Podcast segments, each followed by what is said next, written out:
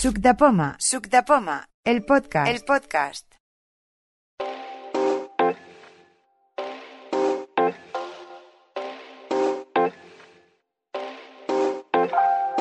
Hola, buenas.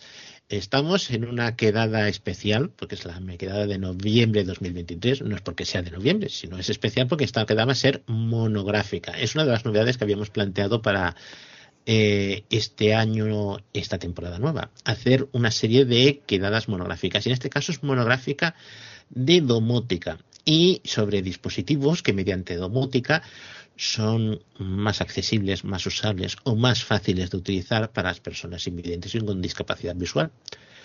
Entonces, aunque haremos un poquito más de introducción del tema, ya sepáis un poquito de qué va y que será una queda distinta, empezamos con la lista. La primera persona que tengo en la lista es Alberto Molinos. Hola, buenas, ¿qué tal? ¿Cómo te encuentras? ¿Alguna novedad? Eh, hola, buenas. Pues muy bien, con un tiempo increíble y novedad ninguna, sigo pendiente de mis, de mis futuras adquisiciones esperando al Black Friday. De acuerdo. Sí, que sí, ya le queda poco. Eso está a la vuelta de la esquina y es una tentación. Sí, sí. Estupendo.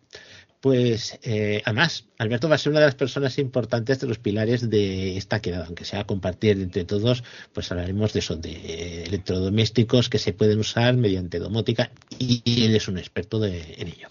La siguiente persona que tenemos en la lista es Luz del Carmen. Hola, ¿qué tal? ¿Cómo te encuentras? ¿Alguna novedad? Hola, buen día. Bueno, Buenos la días. novedad que no me puede poner auriculares hoy. eh, no, eh, no tengo novedad en cuanto a dispositivos, pero estoy a la espera de comprarme alguno por Navidad. No sé, un Apple Watch, un Apple TV. No tengo ni idea. Sí, sí. Pero, pero Apple TV hace que tienes ya varios, ¿no? Tengo el 4K de segunda generación. No, el primero lo regalé. Ah, ah, vale, vale, vale. Digo, yo es que, es que los va a coleccionar, ¿eh? Yo colecciono los iPhones viejos porque no, no los tiro, funcionan, pero digo, es que los, los Apple TV los que va a coleccionar. de Pues hecho, tengo una colección de iPhones. Eso pasa. Eso nos pasa a todos. Cambiamos el nuevo y el viejo no, no, no nos da la pena tirarlo. Seguimos con la siguiente persona. Josep Yesa. Hola, ¿qué tal? ¿Alguna novedad? ¿Qué tal te encuentras? Hola, bueno. No, no, novedades no. Lo que pasa es que yo me voy comprando auriculares y Sí. el otro día me compré unos baratitos de 22 euros Sí. que parece mentira que, que van muy bien también. Los tengo Sí, sí. para solamente conectarme porque juego juegos de rol y Sí. me conecto con el ordenador y con el iPhone y mira, voy haciendo las dos cosas al mismo tiempo, así De no acuerdo. molesto. De acuerdo. Bien. Estupendo. Eh, seguimos con la siguiente persona. Eh, Juanma Villalba. Hola, ¿qué tal? ¿Alguna novedad? ¿Qué tal te encuentras? Pues sin novedad y, y bien, aquí adaptándome a los madriles. De acuerdo. Pues ahora una persona que hace mucho tiempo que no se conecta con nosotros. Eh, segunda, segunda Silva. Hola, ¿qué tal? ¿Alguna novedad? Eh, ¿Qué tal te encuentras? Hola, ¿qué tal? Pues muy bien. Y no, de momento Estupendo. ninguna novedad, ninguna novedad así, ni tampoco se la espera, ¿eh? A lo mejor alguna Oye. sorpresa y entonces os contaré, Ah. pero Sí, sí. No, no, re- renovar algo del parque. eh, yo- yo- yo- parque me refiero parque de aparatos. Normalmente Sí. ya tenemos un parque de aparatos cuando se saque un parque automovilístico, pues una cosa así. pues, Pues- sí, alguna cosa a lo mejor eh, quizá podría pensar en renovar, pero voy a esperar un poco más. De acuerdo. Pues vamos a la siguiente persona que tenemos. Eh, Jaime Franco, ¿qué tal? Eh, ¿Qué tal? ¿Cómo te encuentras? ¿Alguna novedad? Hola, ¿qué tal? Pues bien, estamos bien. Novedad ahora mismo, ¿no? Pero también estoy esperando al Black Friday. Eh, concretamente me estoy empapando en el mundo de las Smart TV, las televisiones inteligentes, porque como sabéis, en a mitad de febrero eh, todas las televisiones antiguas que no tienen sintonizador de alta definición dejarán de recibir el TDT, a menos la TDT tradicional. Sí. Y es el caso de casa y entonces pues nada, estamos, bueno, estoy esperando a ver si hay alguna ofertita interesante para el Black Friday y renovar la televisión que ya, ya le toca, que tiene 15 años y no, no tiene el sintonizador para HD. Y bueno, entre todas las que hay, pues me estoy, me he fijado en una Sony con Android Televisión, estoy huyendo de las Samsung y las LG, que es lo clásico, Sí. por la accesibilidad y a ver qué tal, ya os contaré a ver qué tal, qué tal va. De acuerdo. Pues eh, seguimos con la siguiente persona. Eh, Lucía Melchor. Hola, ¿qué tal? ¿Alguna novedad? ¿Qué tal te encuentras? Bien, bien, bien. Aquí también, pues lo que me sigo sorprendida con el tema de la humedad de Madrid, porque yo siempre tenía la idea de que era muy seco, pero bueno. Y en cuanto a novedades, pues os voy a decepcionar, pero me he comprado un ordenador Windows. ¡Ostras! ya lo dije que. ¿Qué tal? ¿Qué tal? ¿Cómo es? ¿Qué es? Grande, pequeño, medianete, mucha no potencia. porque lo he comprado eh, esta semana y lo he comprado para montar, ¿vale? Entonces, pues bueno, es un, un sobremesa, quiero decir que no, no, es portátil ni nada y entonces lo he comprado para, para montar. Entonces, pues bueno, creo que es una máquina interesante en cuanto a recursos, a ver si me dura muchos años, pero, pero, pero sí, sí, al final me decidí porque bueno, porque es verdad que, los Macs son muy buenos y muy fiables, pero son muy caros y, y me está decepcionando un poco el tema de no o sea, que se dejan de actualizar, ¿no? Entonces, claro, yo tengo una máquina aquí que funciona súper bien, pero claro, ya no se me actualiza desde hace un montón de tiempo. Y entonces, el Mac. Entonces, claro, si tengo que renovarlo, me tengo que gastar un montón de dinero y al fin y al cabo volverá a no renovarse en un... Entonces, claro, cuando no se renueva las aplicaciones empiezan a funcionar un poco sí. mal. De aquella manera, sí, sí. Sí, y entonces la verdad es que no me gusta. Entonces he pensado que, que bueno, que si tengo que o sea, si me deja de funcionar un ordenador como el que yo me he comprado ahora en Mac, a lo mejor me cuesta 3.000 euros, ¿sabes? Si dices, pues si me tengo que renovar este, pues vale, pero, pero vale veces menos. De acuerdo, estupendo. Eh, la siguiente persona que tenemos es María Pérez. Hola, ¿qué tal? ¿Alguna novedad? Eh, ¿Qué tal te encuentras? Bien, novedades no, no tengo ninguna. Sigo con el iPhone 12 con los Limpad que recomendó Jaime Franco y que me va muy bien. Y tengo también el, el, el, ¿cómo se llama? El, los, los de Apple, los auriculares de Apple también, que voy cambiando entre uno y otro, pero van muy bien los dos, tanto uno como el otro me van muy bien. Y puedo ir por la calle tranquilamente y, y con las aplicaciones nuevas que han salido de entre Lazarillo y, y Sans Skate, pues va muy bien. Si voy por calles desconocidas, nada, pues muy bien, así voy. Pues y me alegro mucho de estar aquí con vosotros. De acuerdo. Y eh, pues queda el que habla, Juan Núñez, que tengo una novedad bastante curiosa. Bueno, debe tener dos, pero tengo una sola, que es una antena 4G.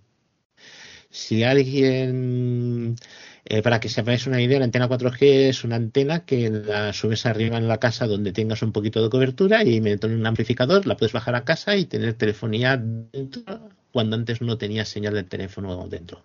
La compré con la idea de no sé si funcionará. Mm, la hemos usado de pruebas. Comento un rapidito. Eh, pero digo que funciona, la verdad. Mm, es una inversión, es un dinero, pero mm, si alguien tiene algún problema de estos de eh, tener señal de telefónica dentro de casa, no tiene, pero fuera así o lo que sea, es una señal, es un, es una, una tecnología que funciona relativamente bien. La verdad, lo hemos usado de pruebas, no la hemos puesto fija, pero se nota, se nota bastante. Al hilo de eso, ¿cuánto te ha costado? Mm, me ha costado unos 100 Ostras. 80 y algo, no te debo decir el pico, pero el pico no exacto. Hay desde, hay un poco más baratas y las hay eh, bastante más caras, es decir, hay varias. Y esto es como si fuese una especie de repetidor, un repetidor para, para telefonía 4G. Y las dos pruebas que hemos hecho, bastante bien. Para gente que dice, oye, pues en el sótano no me llega el teléfono móvil, o en tal sitio no me llega el teléfono móvil, o que yo lo tengo para la montaña. Entonces, pones, la, la antena donde haya cobertura y desde la, desde la antena al, al router, ¿cómo va? ¿Vía inalámbrica o con un cable? Vía cable, vía cable, como si fuera una antena de televisión. Tienes, tienes que tirar un, cable un cable coaxial. Ya te viene en el kit. Es un kit completo.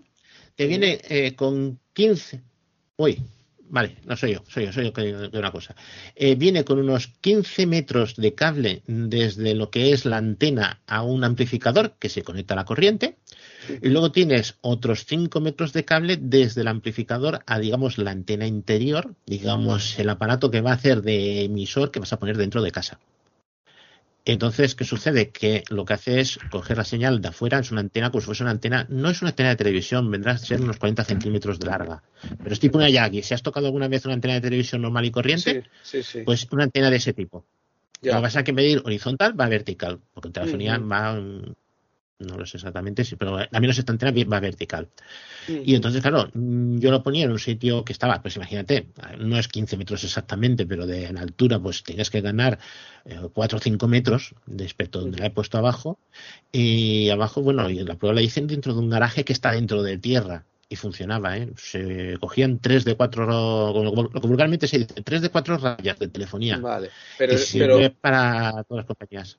Ajá pero el propio aparato incluye, incluye router. No necesitas router. Es un ah. amplificador de telefonía de 4G. Ahora tú puedes decir, bueno, yo pongo un teléfono un router, un teléfono móvil, lo que quieras. Es decir, tú puedes escoger un router 4G y, ponerlo delante de esta antena y entonces recibirás la señal. Ah, vale, vale, vale. Pero, o sea, entonces no es para captar el 4G por ejemplo, de, Telefónica? Mm, es para coger cualquier 4G de lejos, desde fuera, y lo metes dentro de casa. El aparato lo que hace es la señal que tienes fuera la mete dentro de casa y la amplifica para que tenga suficiente. Y después al lado necesitas tu, tu router 4G, tu teléfono, lo que quieras, exacto. Vale, vale, vale, Lo que pasa es que si dentro de casa no tenías señal, ahora sí tienes. Vale, o sea que eso realmente es para las casas que no tienen cobertura. Exactamente. Vale. Y me has dicho sobre 180. Sí, de ahí hacia arriba. De ahí para arriba. He cogido unas de las baratas a ver qué probar y siendo barata funciona. 160 y pico para arriba. Mm, sí, sí. Vale, muchas gracias. De nada, empezamos con lo que es el tema de hoy, domótica. Habíamos hablado de domótica desde el punto de vista que qué nos aporta a las personas invidentes y con discapacidad visual implementar domótica en nuestro hogar o dispositivos que funcionan mediante domótica. Eh, precisamente la persona con la que he estado hablando hace un momento, con Alberto, eh, Alberto Molinos, es quien realmente maneja mucho esto en cuestión de aparatos electrodomésticos que se pueden usar que de otra manera sería muy difícil de usar. Pero quien mejor puede hablar es él. Alberto, te, doy la vez. Muy bien, pues muchas gracias, allá voy. Mm, a ver, yo tengo diversos equipos domóticos, pero bueno, realmente tema de luces, pues no. O sea, están ahí, pero bueno, paso un poco de ellas. quitando alguna que otra automatización, pues, pues no. También tengo cámaras y tal, pero mm, les hago el mínimo caso posible. Para mí, lo más importante es el tema de electrodomésticos, porque ahora mm, la inmensa mayoría son pantallas táctiles, que son totalmente inaccesibles. Entonces, bueno, pues al final, mm, por ejemplo, en cocinas. En cocinas hay una marca que imagino que conoceréis. Estoy hablando de, inducción. Creo que la marca es SMEG o algo así, que tiene mandos. Pero es que resulta que por lo que te cuesta esa máquina, que bueno, yo creo que es bastante simple en, en cuanto a funciones, pues tienes una máquina que te da muchísimas más prestaciones, eso sí, sin mandos pero esa máquina se puede conectar a una aplicación y manejarlo, manejar la placa a través de una aplicación. Mm, lo mismo pues para un lavavajillas o, demás aparatos. Yo lo que tengo actualmente es una placa, una placa de inducción, la, la campana, eh, lavavajillas, no tengo la lavadora porque en su momento cuando, cuando me lo compré, pues no había, no había mm, una, una lavadora conectable. yo tengo eh, Home yo tengo eh, todo mm, mm, Siemens. Y en aquel momento, pues Siemens tenía una serie de aparatos, pero no tenía una lavadora en, en acero, con lo cual la única que tenía conectable era blanca. Y quiero recordar que tenía una lava secadora, pero yo no quiero una lava secadora, con lo cual, pues tuvo que ser sin, sin conexión a, Internet. Y, también tengo un frigorífico. Entonces, a ver, la placa, por seguridad, siempre te va a pedir que, que confirmes la orden en, la, en el propio aparato. Entonces, además de todo eso, necesitas las plantillas estas que te proporciona la 11 con los huecos mm, correspondientes para los botones que te interesan. Entonces, eso también hace falta. Y en un principio, mm, eso es todo lo que te hace falta, el aparato, la aplicación y, en el caso de la placa, pues eh, la plantilla esta. en el caso del lavavajillas, los lavavajillas y las lavadoras tienen un botón para, mm, a ver, no sé exactamente cómo le llaman, no sé si le llaman acceso remoto o acceso diferido o algo así. Es algo que tú tienes que pulsar, es un botón que tienes que pulsar en la máquina mm, para poder arrancarla desde, desde la aplicación. No es preciso que lo hagas en ese momento, tú puedes pulsar ese botón, cierras el lavavajillas y ya, la pondrás en ya lo pondrás en marcha cuando tú quieras. No es como la placa vitrocerámica, creo que los hornos igual, pero yo no tengo un horno, que tienes que pulsarlo justo en el momento que le envías la orden. Si no, esa orden se, se pierde pasado unos segundos. Ahí no. En la lavadora y en el lavavajillas lo dejas pulsado y ya pues, lo pones en marcha cuando tú quieras. Pero también es lo mismo, es por seguridad, para que tú no pongas accidentalmente en marcha el aparato sin querer. Entonces, os, bueno, ahí es posible que haya que marcar ese botón o a lo mejor el botón de encendido. Mm, pero bueno, con, marcando uno o dos botones tiene suficiente. En el lavavajillas Mm, seguro, porque, bueno, en mi, en mi caso, en el caso de los Siemens tampoco hace falta marcar el botón de encendido, porque como está justo en un extremo, pues solo tienes que lo, lo, puedes localizar perfectamente con el dedo. Pero el del encendido diferido sí tienes que marcarlo, porque está en mitad de, de un panel. Y, y, la lavadora, pues no sabría decir, pero imagino que es similar. O sea, tendrás que marcar uno o dos botones. Y te permitirá, pues supongo, lo mismo que en el lavavajillas, seleccionar el, programa a, través de la aplicación, quiero decir, seleccionar el programa y los extras que sean. En el lavavajillas, pues el extra brillo, el extra mm, el, extra secado, el, el, que vaya más rápido, el, mm, en fin. Esto tiene también nombres un poquito imaginativos, le ponen las marcas. Mm, y lo mismo con la lavadora, pues supongo que podrás cambiar la temperatura, el centrifugado, poner, poner el, prelavado y todo eso. Aunque ya te digo, aunque ya os digo que la lavadora no la tengo. Entonces, pasando a la aplicación. Eh, la aplicación de, de Home Connect ha ido mejorando muchísimo con las, con las actualizaciones.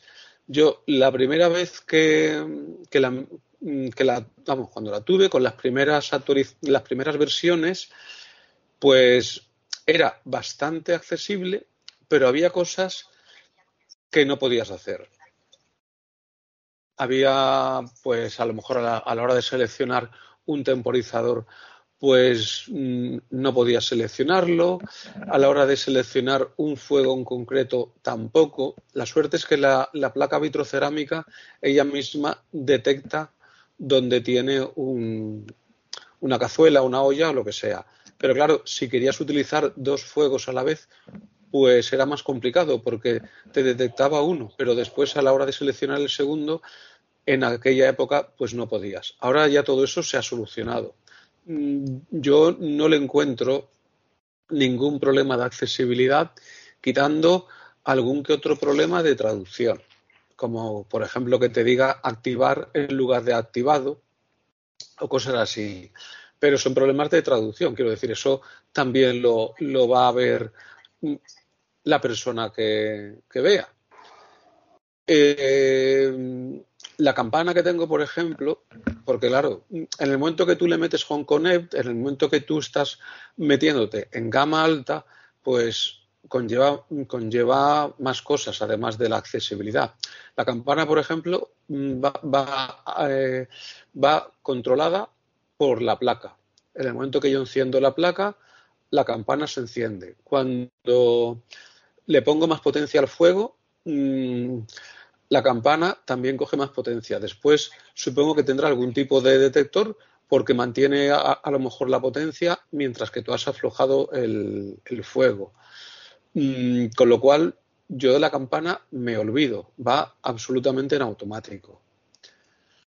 El, bueno, el frigorífico pues realmente tampoco es que necesite mucha domótica. Es verdad que, bueno, que te, permite controlar la temperatura tanto del, del, frigorífico como del congelador, te permite activar la superrefrigeración o supercongelación, es decir, el ponerlo a toda máquina para cuando vas a introducir alimentos, luego se desconecta automáticamente y bueno, el lavavajillas, pues eso te permite mm, modificar, o sea, seleccionar el programa, seleccionar los extras, seleccionar la hora a la que quieres que empiece.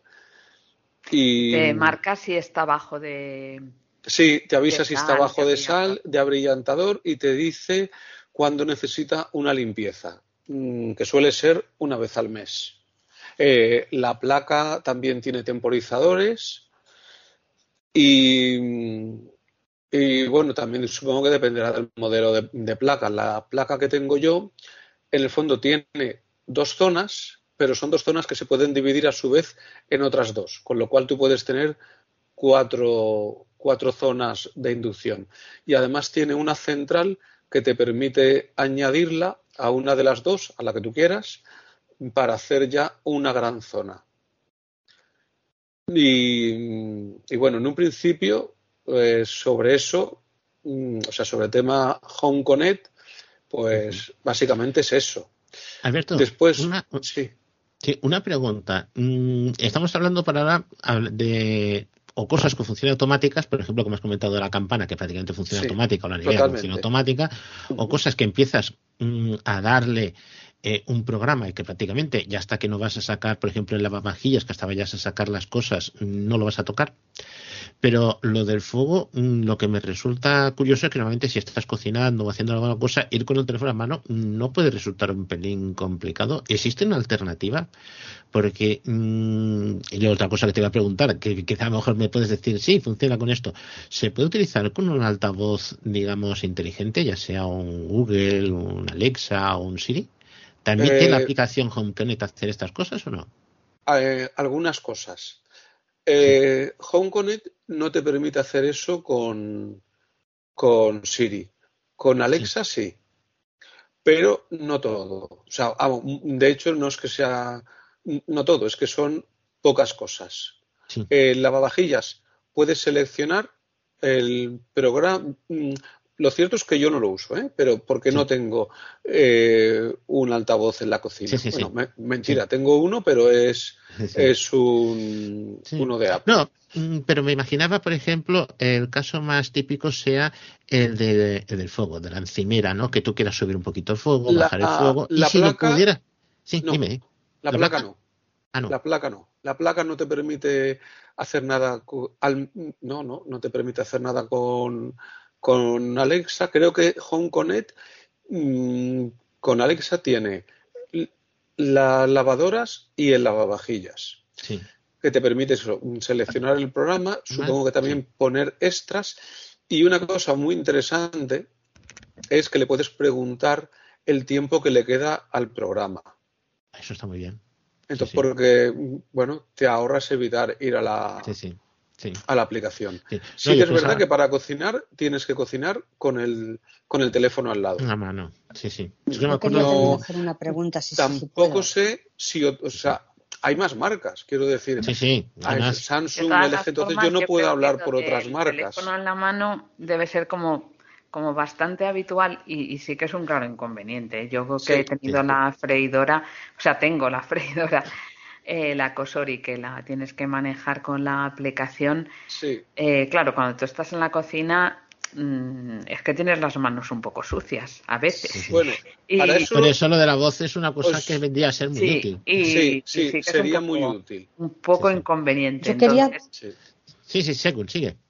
Quería preguntar, en el caso, porque yo soy poco amiga de las campanas, entonces no siempre la pongo.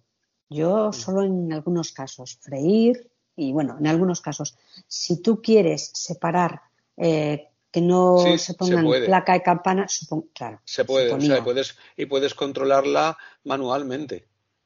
Lo, lo que pasa es que no, verás, yo me olvido, no es una campana excesivamente ruidosa, porque a mí lo que, el mucho ruido en la cocina, pues a veces es que yo he, he escuchado campanas que es que no te permitían escuchar pues un- una olla hirviendo, por ejemplo, o, una, Claro. o un aceite hirviendo.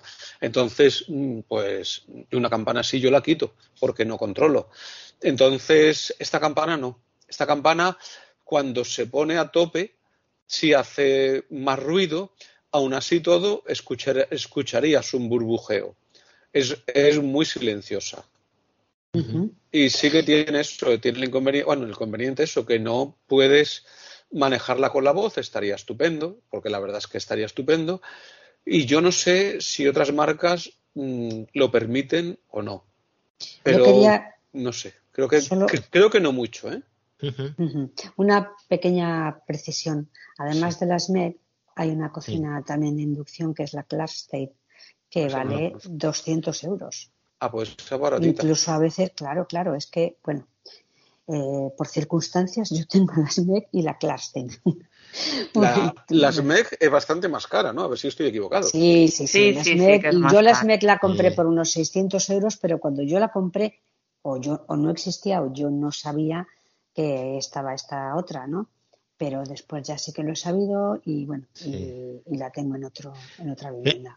Sí, pero es que aquí es un, un caso distinto, porque mm, lo que hace SMEG, lo que hace Clustein, es decir, mm, yo quiero hacer tecnología moderna de inducción con mandos tradicionales, que los entiende todo el mundo. Y estos mandos tradicionales resulta que para nosotros son usables. Mm, yo tengo, bueno, tengo una cosa muy rara, porque yo tengo puesto en la mesi, en la cocina incrustada una vitrocerámica de un fuego de las de, ¿cómo se llama? Me hace que es de jata y es vitrocerámica de las que se pueden usar en un camping. Si alguien se acuerda Sí. aquellos cacharritos Ah, sí. de camping Mm. y que va con un mando. Es más, Sí. el mando lo tengo incrustado también de tal manera que has de meter los dedos por un lado y entonces tocas el mando y si no el mando no, le- no lo notas. Aquello está metido hecho un mueble a medida, la verdad. La Mm. cuestión que fue una solución que no es una cuestión que es accesible, mm, digamos, especialmente, no sé, es una cosa que la puedo, le he podido aprovechar. Y mira que estás haciendo, dices, pues pon- pones en una cocina, pones en una cocina, tiene un mueble, tiene un rebaje, y en el rebaje está incrustado aquello, de tal manera que es que tú le metes el dedo por un lado y te la puedes sacar y te la puedes llevar, porque esto es con enchufe y todo. No es una placa tradicional. Y tengo entendido que las hay de este tipo también en inducción. Yo no, yo la compré en su momento de, de vitrocerámica. La Clarstein, el mando, sí, Sí. sabes qué, qué número estás poniendo porque Sí. hace clic cada vez que tú lo mueves. Sí, O sea que sí que es bastante más accesible. más accesible. Sí, sí. Sí, sí, pero es que esto es algo Sí, en inducción también, también hay portátiles de estas que se pueden Sí, usar. sí, porque sí. mi hermana le han prestado una que ha tenido la suya rota. Sí, o sea sí. que No, no, y, y es eso. Mm, parece mentira que volver otra vez a un aparato con un mando, dices, mm, no necesitas gran exageración de novedad o de tecnología o lo que sea para que una cosa te funcione. Que hoy en día, si sabemos que la mayoría de las inducción fijas, vamos a decirlas, las fijas que se ponen, todas son táctiles para ver cositas y dibujitos en la pantalla, y luego nos encontramos que, o no sé, como el caso que ha planteado Alberto, que lo puedas usar por una aplicación, o si no, es que se hace muy difícil. la de inducción portátil tenía botones que, que se podían tocar. Eran con Sí, un sí. poquito de relieve, como si fueran de...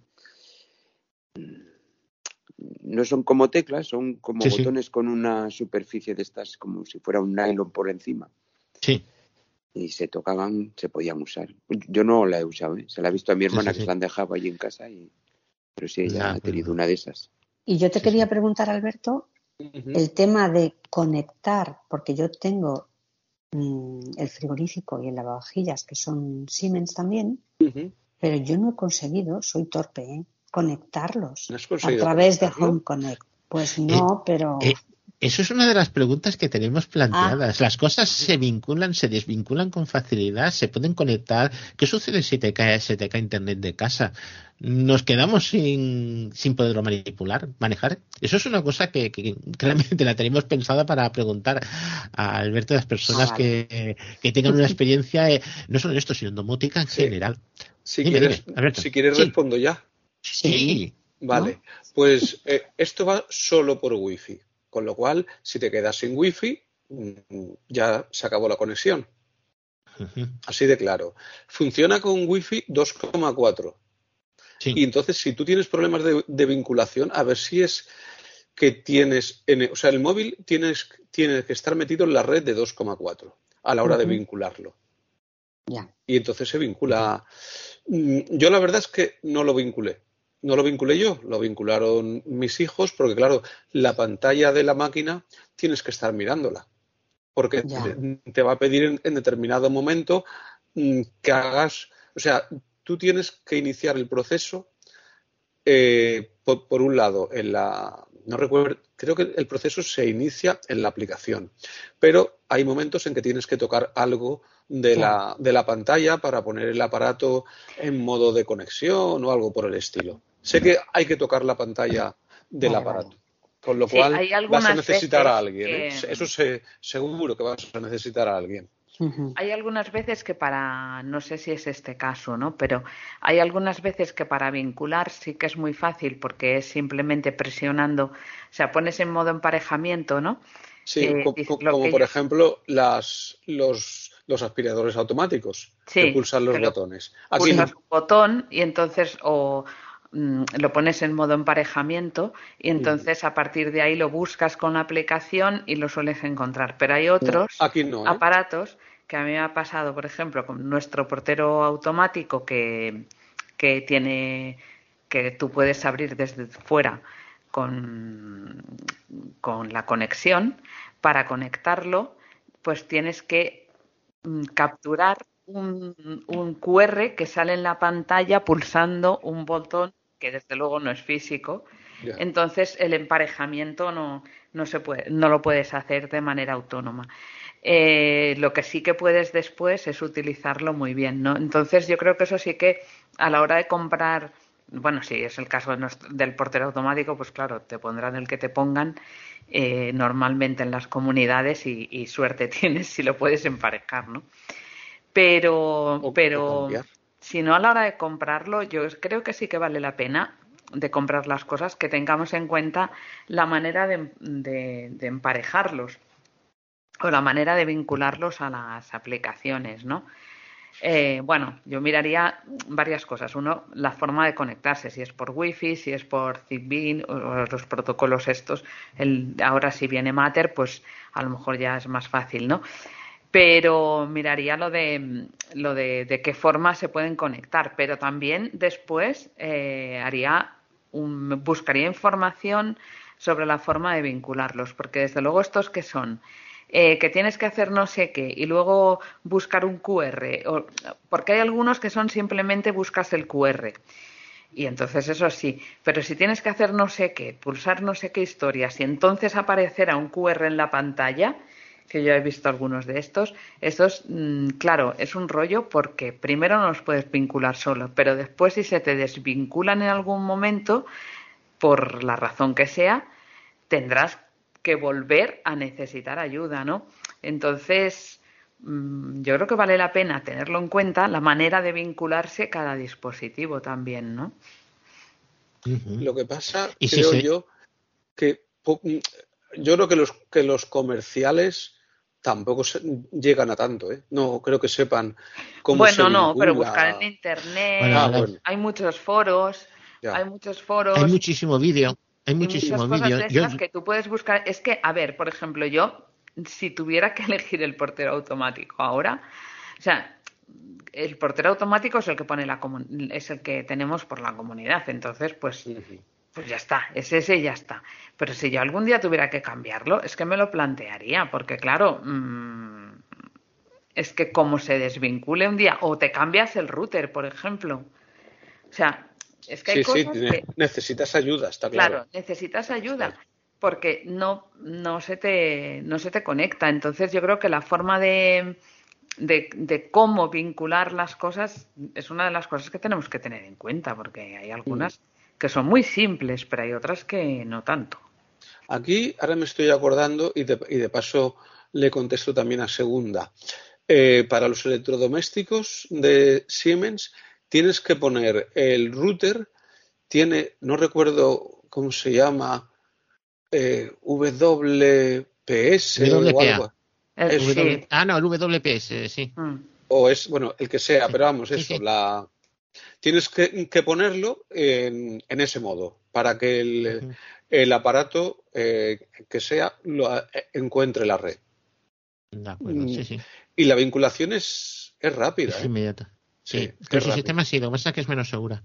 Eh, Luz, me ha hecho una pregunta. Lo, que pasa es que todo, es, es el menos segura, ¿qué quiere decir?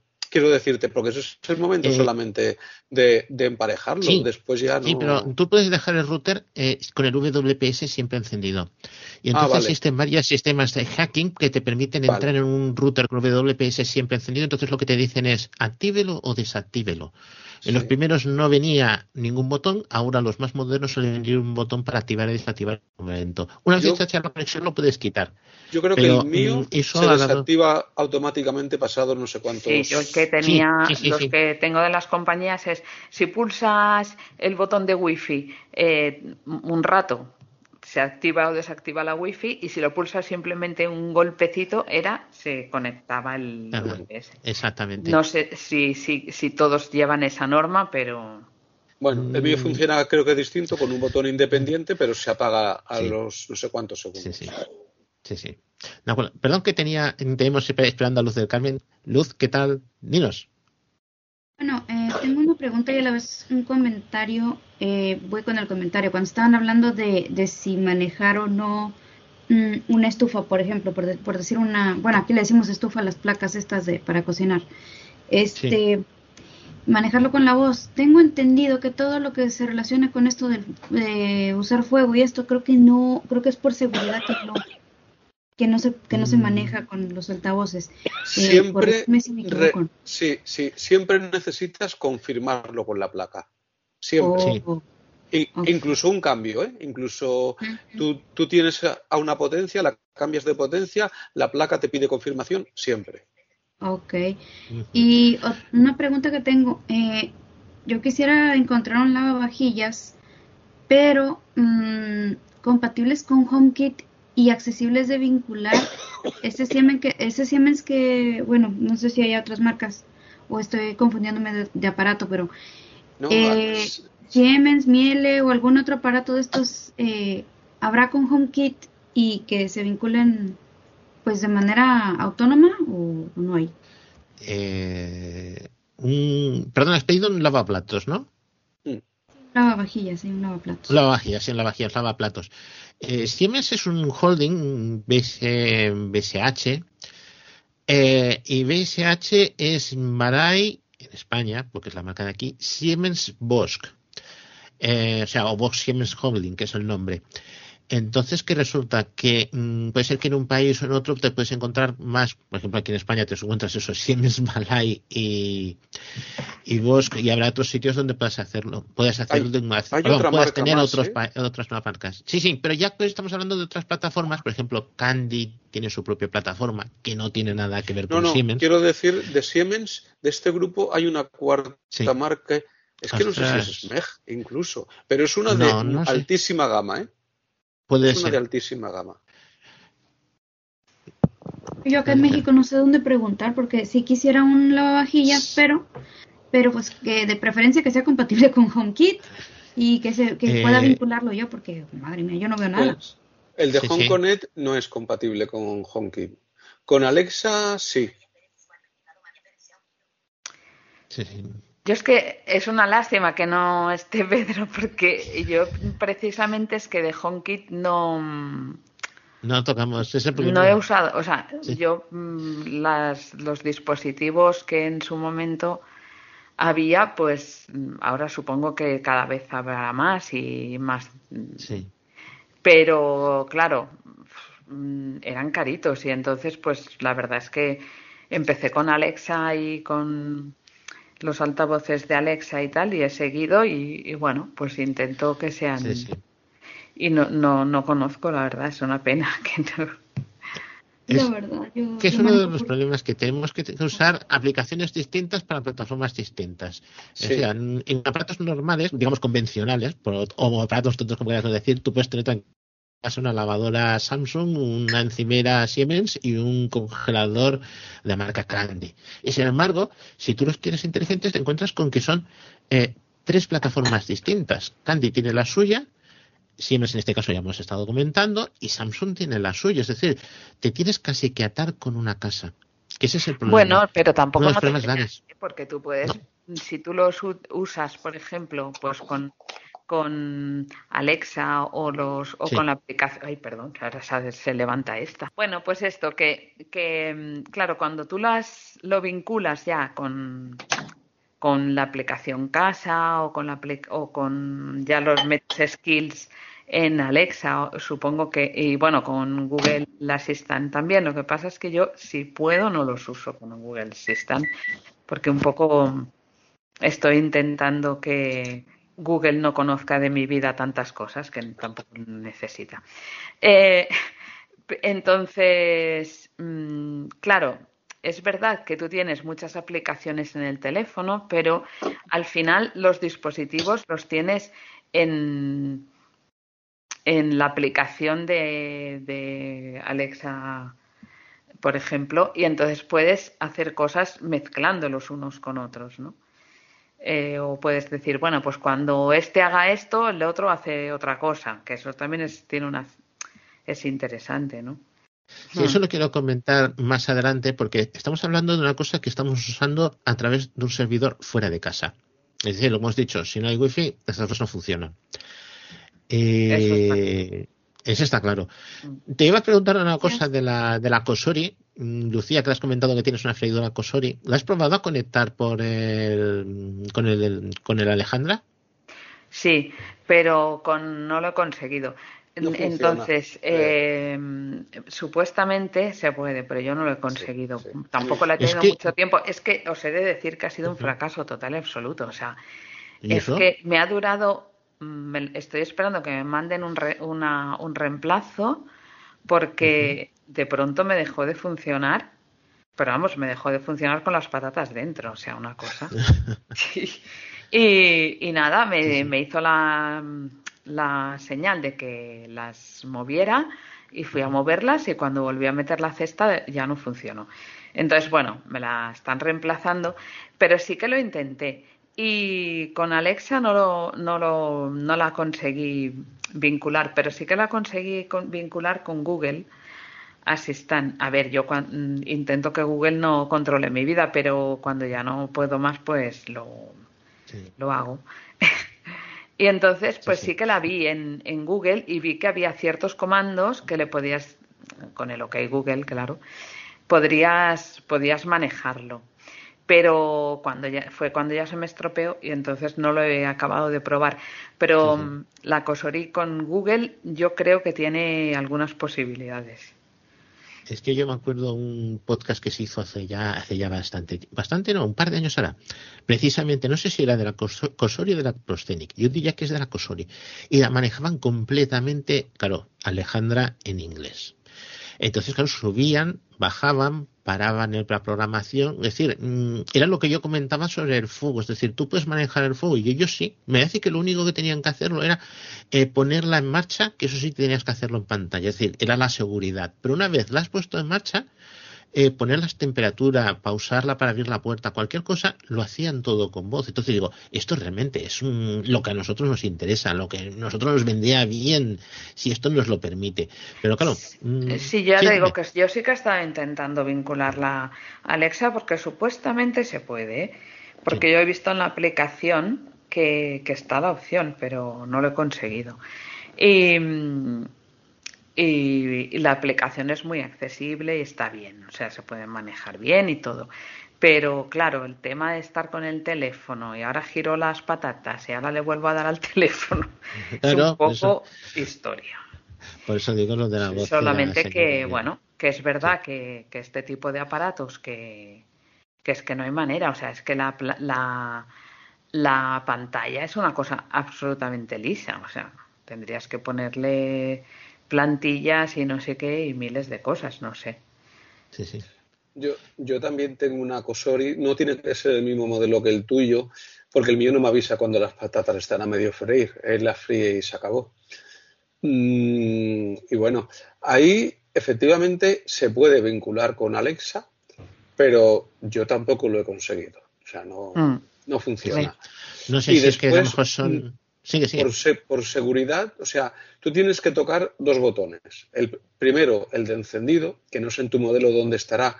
En el mío está en, el extremo izquierdo. Es, muy fácil porque es, mm, con el dedo lo pasas de arriba abajo en el extremo izquierdo y lo, y la enciendes.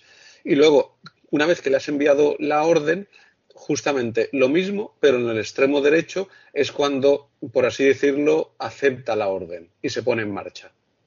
Pero una cosa, eh, Alberto, con la aplicación puedes ponerla en marcha y pararla sin tener que confirmar, ¿eh?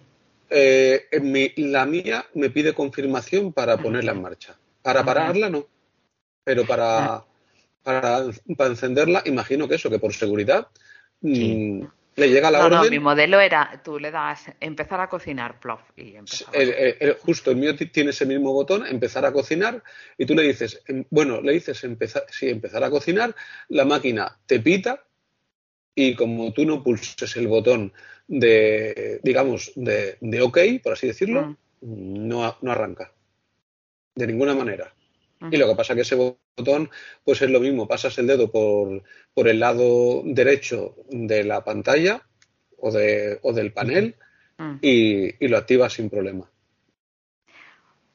Bueno, claro, pues supongo que es eso, que cada modelo tiene su cosa. La mía mm, se podía, se, bueno, se, se, puede manejar toda desde la aplicación. O sea, tú empiezas a cocinar y la máquina empieza a funcionar y ya está. No. De todas maneras, a mí tampoco me importa eso por seguridad. ¿eh? O sea, yo prefiero confirmar con el, eh, con el aparato. Sí, pero a menos que confirmar sea fácil, que sea sencillo. Sí, eso, es fácil, en una pantalla táctil confirmar se puede hacer bastante complicado. Sí, sí, sí. De Otra cuestión es que eso, tenga pasa en, la, en la placa. En la placa pasa eso. En la freidora no. Sí, sí.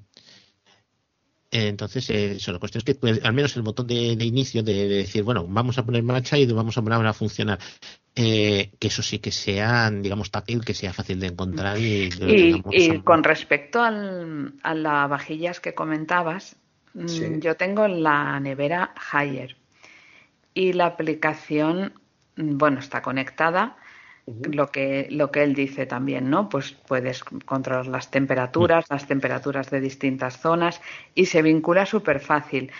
Em, no es la aplicación, yo no diría que es muy, muy, muy, muy accesible porque en algunas, para cambiar, por ejemplo, las temperaturas hay que utilizar la revisión de pantalla. Pero bueno, se puede hacer. Y digo porque a lo mejor si miras la, la marca Haier, de lavavajillas, pues es, otra opción y es americana, ¿sabes? Entonces a lo mejor la puedes encontrar. Mm, no sé, yo también lo que suelo hacer antes de mm, es mirar las aplicaciones si tienen la posibilidad de del modo mm, sí, del modo de práctica o, o invitado o así y eso lo he hecho con algunas mm, aplicaciones también para probar la accesibilidad, no aparte de mirar, informarte y tal, también mm, descargar la aplicación y mirar, em, bueno, como si tuvieras aparatos. Hay algunas aplicaciones que, que te lo permiten. Y bueno, por lo menos pruebas mm, cómo es el manejo y cómo es la accesibilidad, ¿no? Y bueno, te pueden, te pueden ayudar. Eh, a tomar decisiones. por ejemplo. bueno, hay en cosas que hay muchas diferencias ¿eh? entre unas aplicaciones y otras, la verdad. gracias. Hemos hablado Sí, no acuerdo nada. Eh, una cuestión, hay una cosa que hemos comentado domótica, estamos hablando de electrodomésticos, que es lo que domina Alberto, pero también muchas veces hay gente que dice domótica, que se enciendan, se apaguen las luces, eh, que suban a bajar persianas, hmm. eh, o simplemente control de temperatura, termostatos, que aquí quizás la gente ha introducido un poquito más porque es más fácil comprar mm, piezas pequeñas. Probar un lavavajillas por probarlo, pues mira, es porque necesitas el lavavajillas, no es otra cosa. Pero por ejemplo, decir, yo voy a domitizar una persiana o voy a poner domótica, eh, pues una luz, pues eso es una cosa que a lo mejor te puedes lanzar porque el coste es bastante más barato. A yo la luz.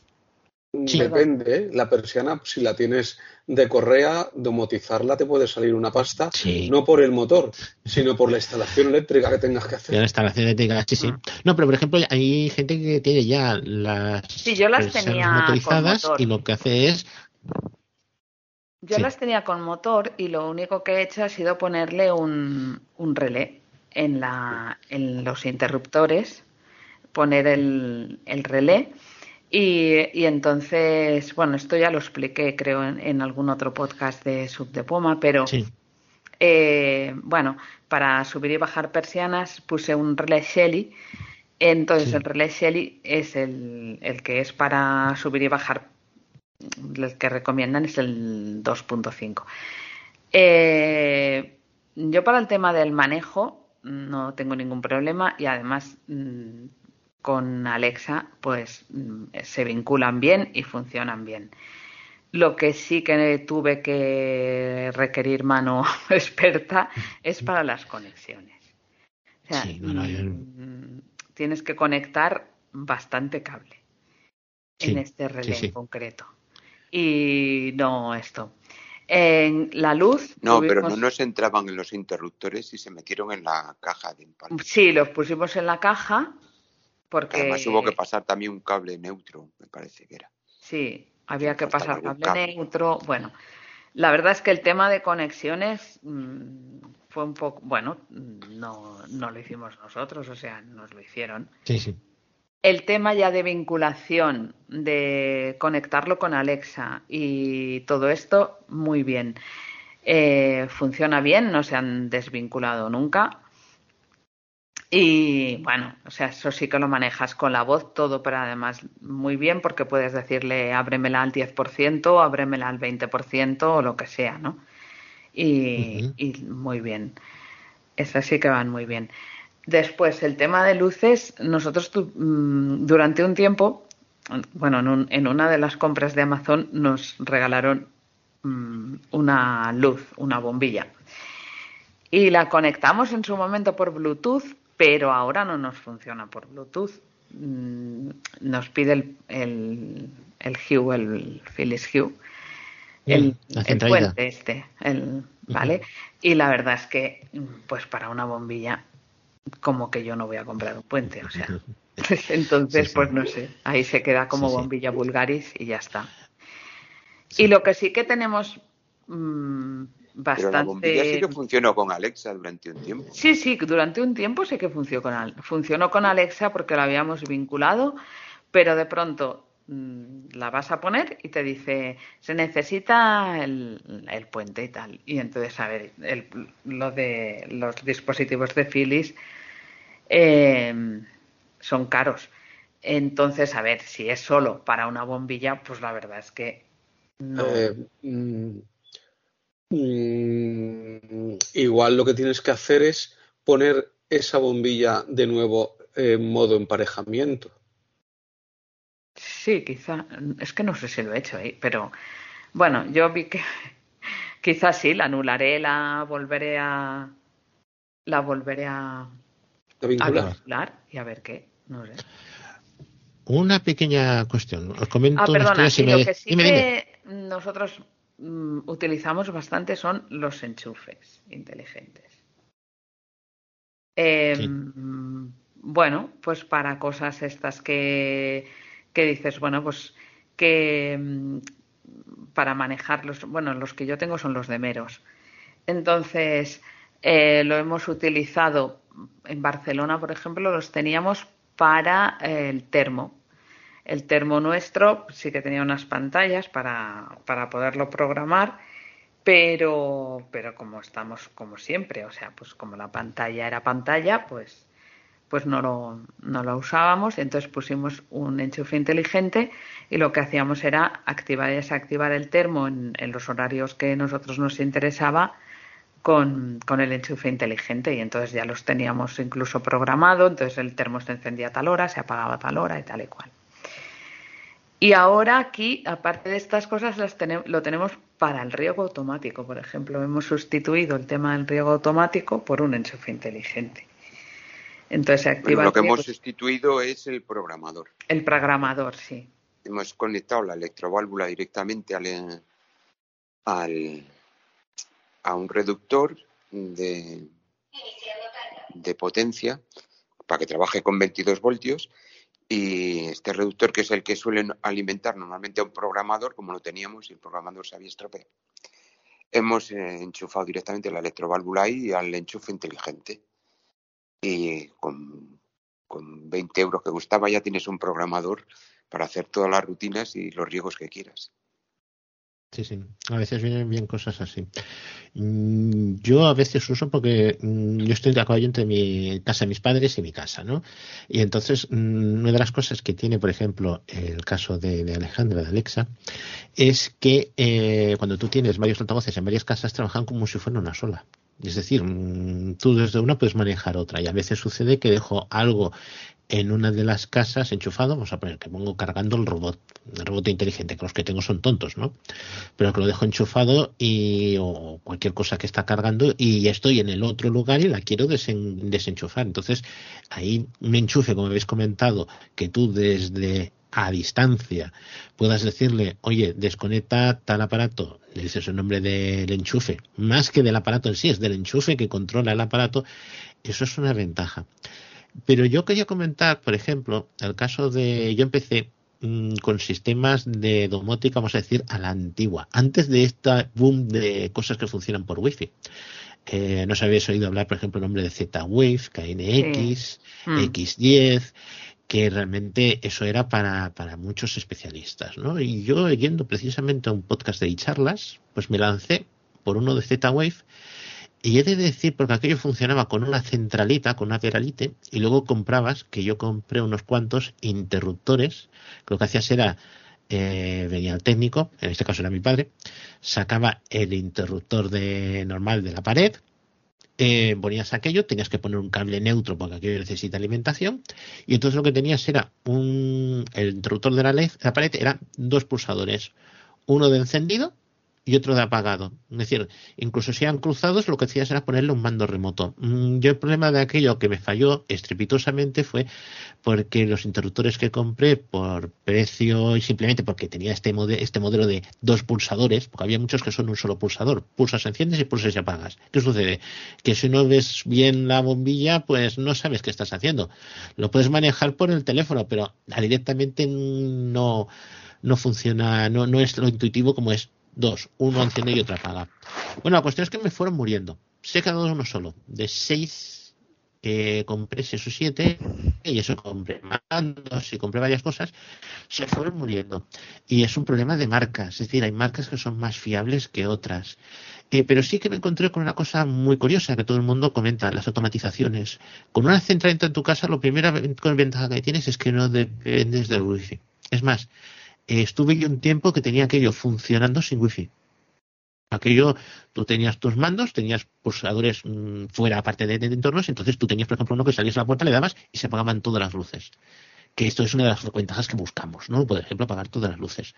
Sin tener que ir pues, revisando, como aquel que dice, planta por planta, le digo, perdón, planta por planta, no, perdón, habitación por habitación. Pero, Juan, eh, entonces, esa, centralita, eh, tú la conectas a los aparatos. Pero esa centralita tiene que estar conectada a su vez a, Internet, ¿no?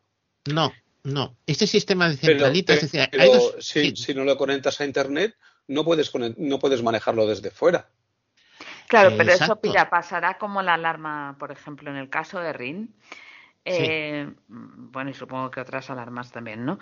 Claro, tú conectas, pero conectas por cable, entonces no va, no va por wifi, ¿sabes? Mm, no, no, yo no he dicho que vaya por wifi, he dicho ah. que tienes que conectarlo a internet, supongo eso, por cable. No, Alberto, Alberto, te comento, eran de lo primero que, te estoy hablando hace ocho años, casi nueve años. Entonces, a mí lo que me interesaba era poder controlarlo desde dentro de casa. Ah, Luego puso el router, la centralita, una vez tienes puesto el router, puedes conectarlo a internet, te bajas que hay muchas aplicaciones para Veralite, para ese modelo, y entonces puedes manejarlo. Entonces, la de las desventajas que tiene usar esto es, si se te va el wifi, al menos dentro de casa sigues teniendo control de los aparatos. O sea, que esa centralita y la segunda, de puente. Hombre, y otra cosa que tienen las centralitas de ventaja, yo estas mm, no, no digo tanto las centralitas mm, que tú comentas, Juan, que no tienen conexión, sino yo hablo de las que tienen conexión a Internet, ¿no? Es que, claro, los routers eh, aceptan una cantidad de dispositivos. Claro, ahora con los routers estos de red mallada y tal y cual, pues bueno, aumenta ¿no? la cantidad de dispositivos. Pero, pero generalmente las, las redes eh, Wi-Fi, eh, si no pones dispositivos adicionales y tal y cual, te, te aguantan una cantidad de dispositivos, no, no infinitos dispositivos. Entonces, claro, si vas poniendo que sea un sensor de no sé qué, que sea un sensor de no sé cuántos, es que a la mínima que te des cuenta, estás eh, recargando el, el, router. Entonces, claro, si vas a poner un, un, montón de dispositivos, pues claro, sí que yo creo que va bien que empieces a agrupar en, en un hub y que, bueno, un puente de estos eh, del que sea, ¿no? Por ejemplo, si tú vas a poner un montón de luces, pues ah, yo no te digo que pongas Philips Hue si es que son caritas, pero a lo mejor sí que vale la pena que compres el puente de Ikea o el puente de, bueno, no sé, de una marca así más tal y que las que solo vincules uno y, y, con ese puente tengas el resto de, los dispositivos de las, o sea, las 50 bombillas de la casa que estén ahí metidas, ¿no? Porque es que si no, eh, si tú vas a meter los 50 mm, bombillas, bueno, 50 o las que sean, no sé, bueno, estoy diciendo una cantidad hacia lo bestia, Pero claro, si las metes en la, en la red, eh, ya con eso estás eh, realmente saturando un poco el tema. ¿no? Entonces, claro, yo creo que la ventaja de las de los de las centralitas estas o de los puentes o tales, eso, que tú mm, pones un solo dispositivo unido a la red y con ese dispositivo tú vas uniendo otras cosas, o sea, todos los, los que dependen de él, ¿no? Sí, aquí, a ver, la centralita, la, la Z-Wave, el sistema funciona por 868 MHz y es por radio en una frecuencia concreta. Y luego la centralita tú la puedes conectar por cable a un router. Yo luego puse la centralita por router a internet y tenía acceso, pero realmente quien mandaba en mi casa es era mi casa, era, la centralita. Hasta que empecé a ver cómo se iban muriendo los dispositivos, no funcionaban bien, se acababan estropeando y los tenía que ir cambiando. Entonces es cuando cambié al cambio al segundo sistema, que es utilizar, que ya había más en el mercado, eh, aparatos de Smart Life.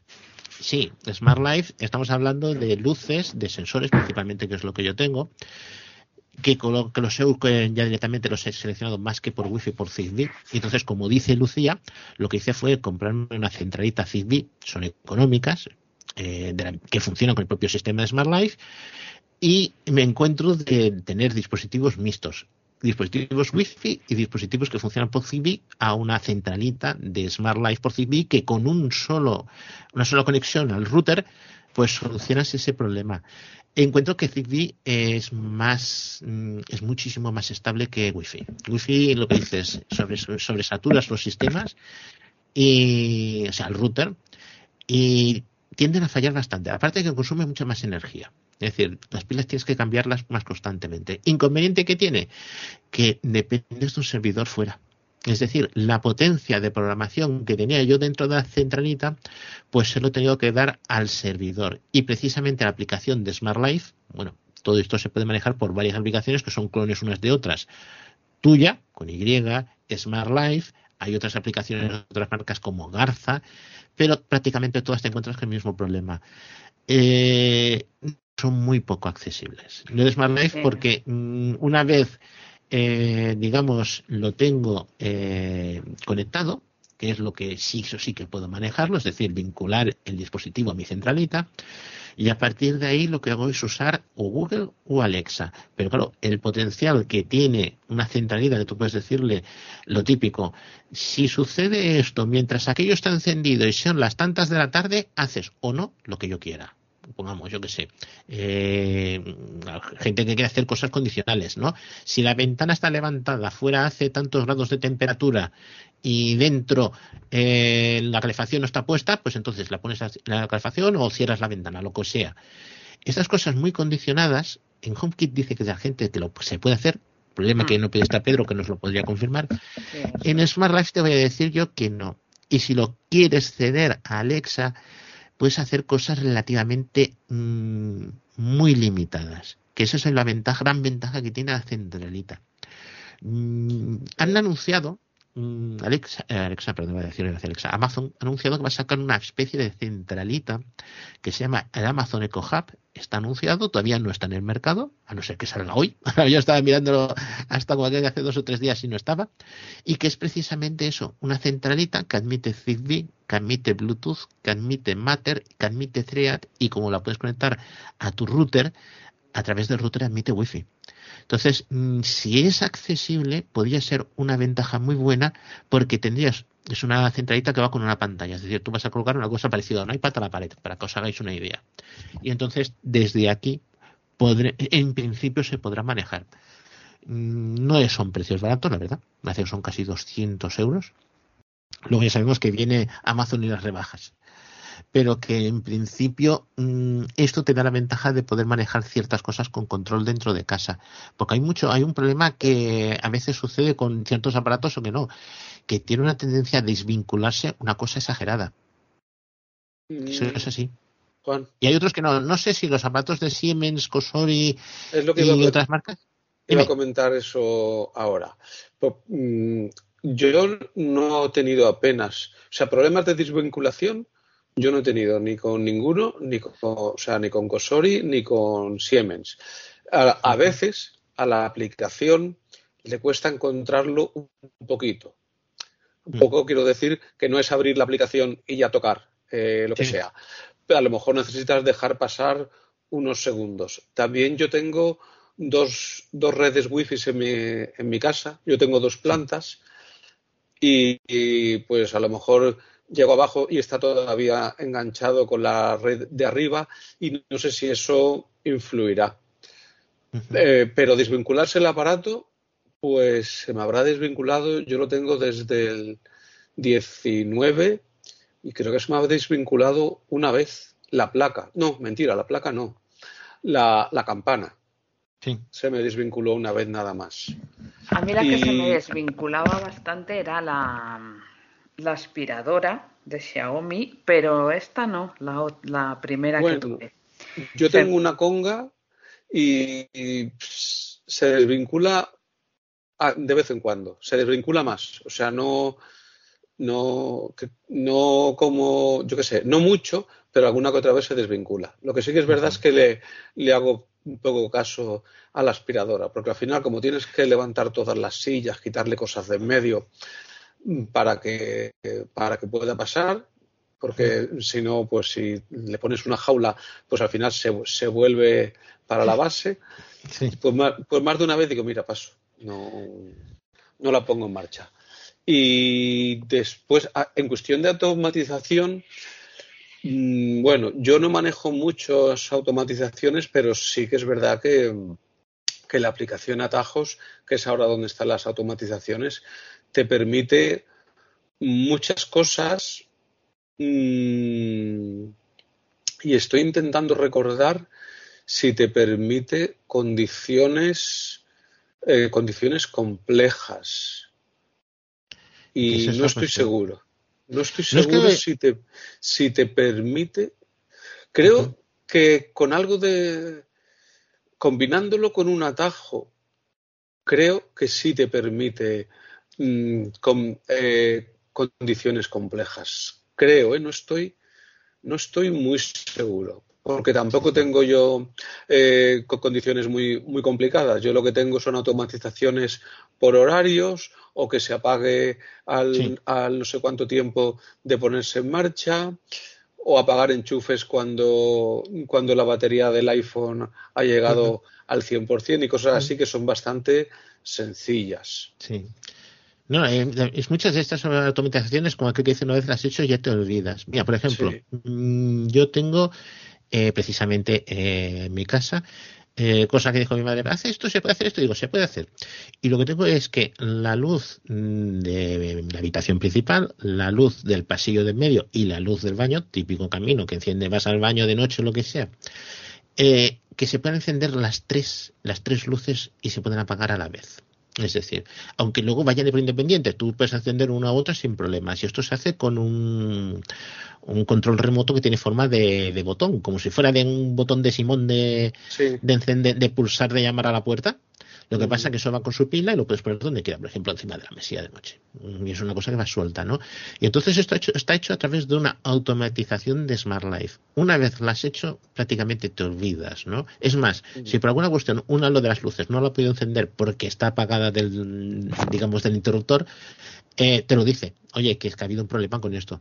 Pero es lo hay de un pulsador, de dos pulsadores, de tres pulsadores. Yo para lo que quería era de uno. Entonces, si pulsas una vez, enciende. Si pulsas dos veces, apaga.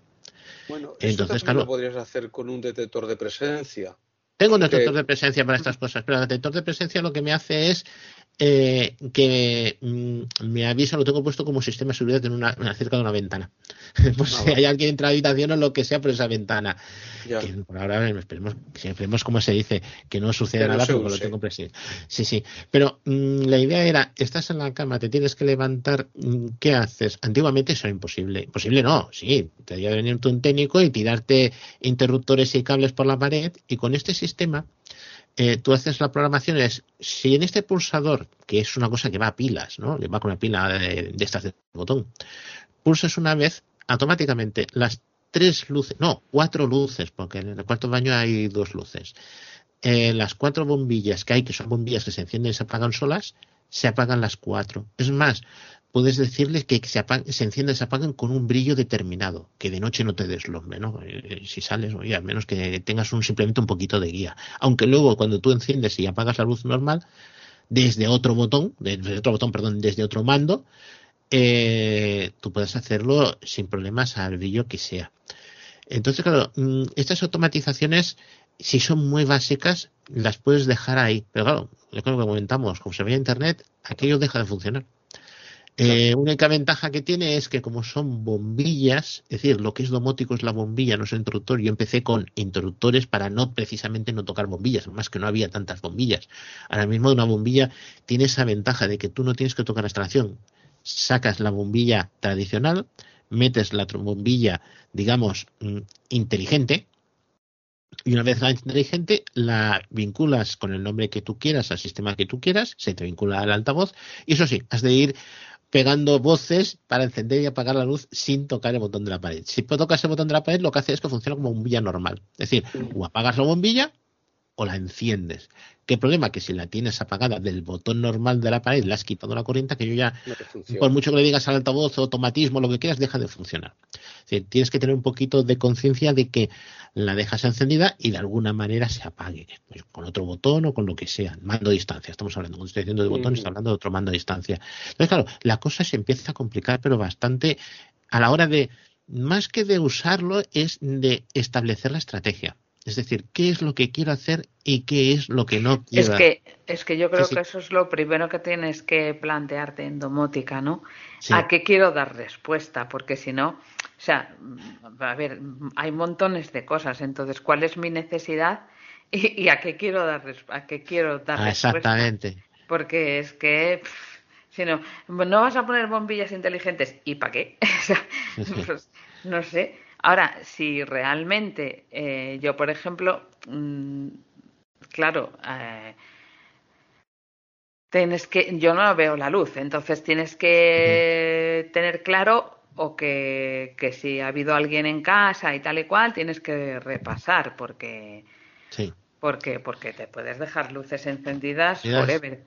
Entonces, Entonces, pues eso, eh, un poco saber a qué quieres dar respuesta, ¿no? Y si, y si las respuestas domóticas son las mejores, porque a lo mejor vale más la pena que te pases con la cajita esta de, detector de luz y, el apagues con el interruptor, ¿no? O, tener todos los interruptores que se apaguen o se enciendan en la misma posición. Exacto, sí, sí. No, pero por bueno, ejemplo... es que, claro, también pasa que, que, si no tienes el hábito de ir revisando luces, como en mi caso, que no lo tengo, pues, pues bueno. No Pero claro, lo de la posición es que con las conmutadas esto. No, no, no, no, no. Discrepo, discrepo, discrepo, discrepo. Con las conmutadas tampoco cambia. Tú puedes hacer que, que, que mantengan una, una posición. Con las conmutadas también se puede hacer. Verá, mi ejemplo eh, está claro. En mi casa es así. O sea, yo sé con las conmutadas cómo están. Pues, mm, y aparte, siempre, siempre absolutamente siempre. Eh, pero, eh, Alberto, pero de las conmutadas, si tú enciendes de una y apagas de otra, ¿no te cambian de posición? Sí. Porque la que has encendido ya no está en la posición correcta. Sí, mm, si yo tengo, eh, en mi caso, en las mm. conmutadas, con, dos, con dos placas, con dos conmutadores. Si los dos están en la misma posición, da igual que estén hacia arriba o hacia abajo, la luz siempre está apagada. Y si, y si las conmutadas están en posiciones distintas, da igual cuál es que esté hacia arriba o hacia abajo, la luz siempre está encendida. Sí, pero entonces tienes que ir tocando las dos. Sí, no te quedan más narices. Eso, no te queda más remedio. pero no te queda más remedio, eso es cierto. Pero lo puedes averiguar. tres interruptores que están También, también lo puedes hacer. También no, porque siempre hay dos que están iguales y uno diferente. No, no, no. Bueno, eso depende cómo lo tengas mm, puesto. Yo, por ejemplo, aquí donde estoy ahora mismo, en este dormitorio, tengo tres. Uno en la entrada y uno a cada lado de la mesita de noche. Pues si hay uno de los tres que esté en posición distinta, eh, la luz está encendida. Si los tres están iguales, los, la, luz está apagada. Da igual que los tres estén hacia abajo o hacia arriba. Tienes que molestarte en mirar todos. Eso es absolutamente cierto. No te queda otra. pero, pero tienes seguridad 100% por ejemplo, eso con el sistema, por ejemplo, que yo tengo hecho, mm, no tienes tanto problema porque el pulsador es, digamos, reacciona de forma distinta si pulsas una vez o pulsas dos veces. Una vez es encender y dos veces apagar. No tienes que ir mirándolas. Claro, yo, por ejemplo, yo tengo puesto domóticas las luces de arriba menos una que se me estropeó, definitivamente las que murieron, y esa habitación no. Pero yo, por ejemplo, a la hora de salir de casa, yo puedo apagar todas las luces sin tener que subir arriba porque me las apaga la domótica. Y si hay una, una, una, luz que me dice luego el aparato que no responde, significa que está apagada. La respuesta, como decía Lucía, mi pregunta era, o sea, lo que necesitaba era eso, que eh, yo lo que quería era poder controlar no dejarme ninguna luz atrás o no dejarme o, por ejemplo, yo tengo sensores en las puertas. Mi casa tiene, tiene un número exagerado de puertas. Entonces, eh, ¿qué sucede? No es que sea grande, es que es una cosa, una construcción rara.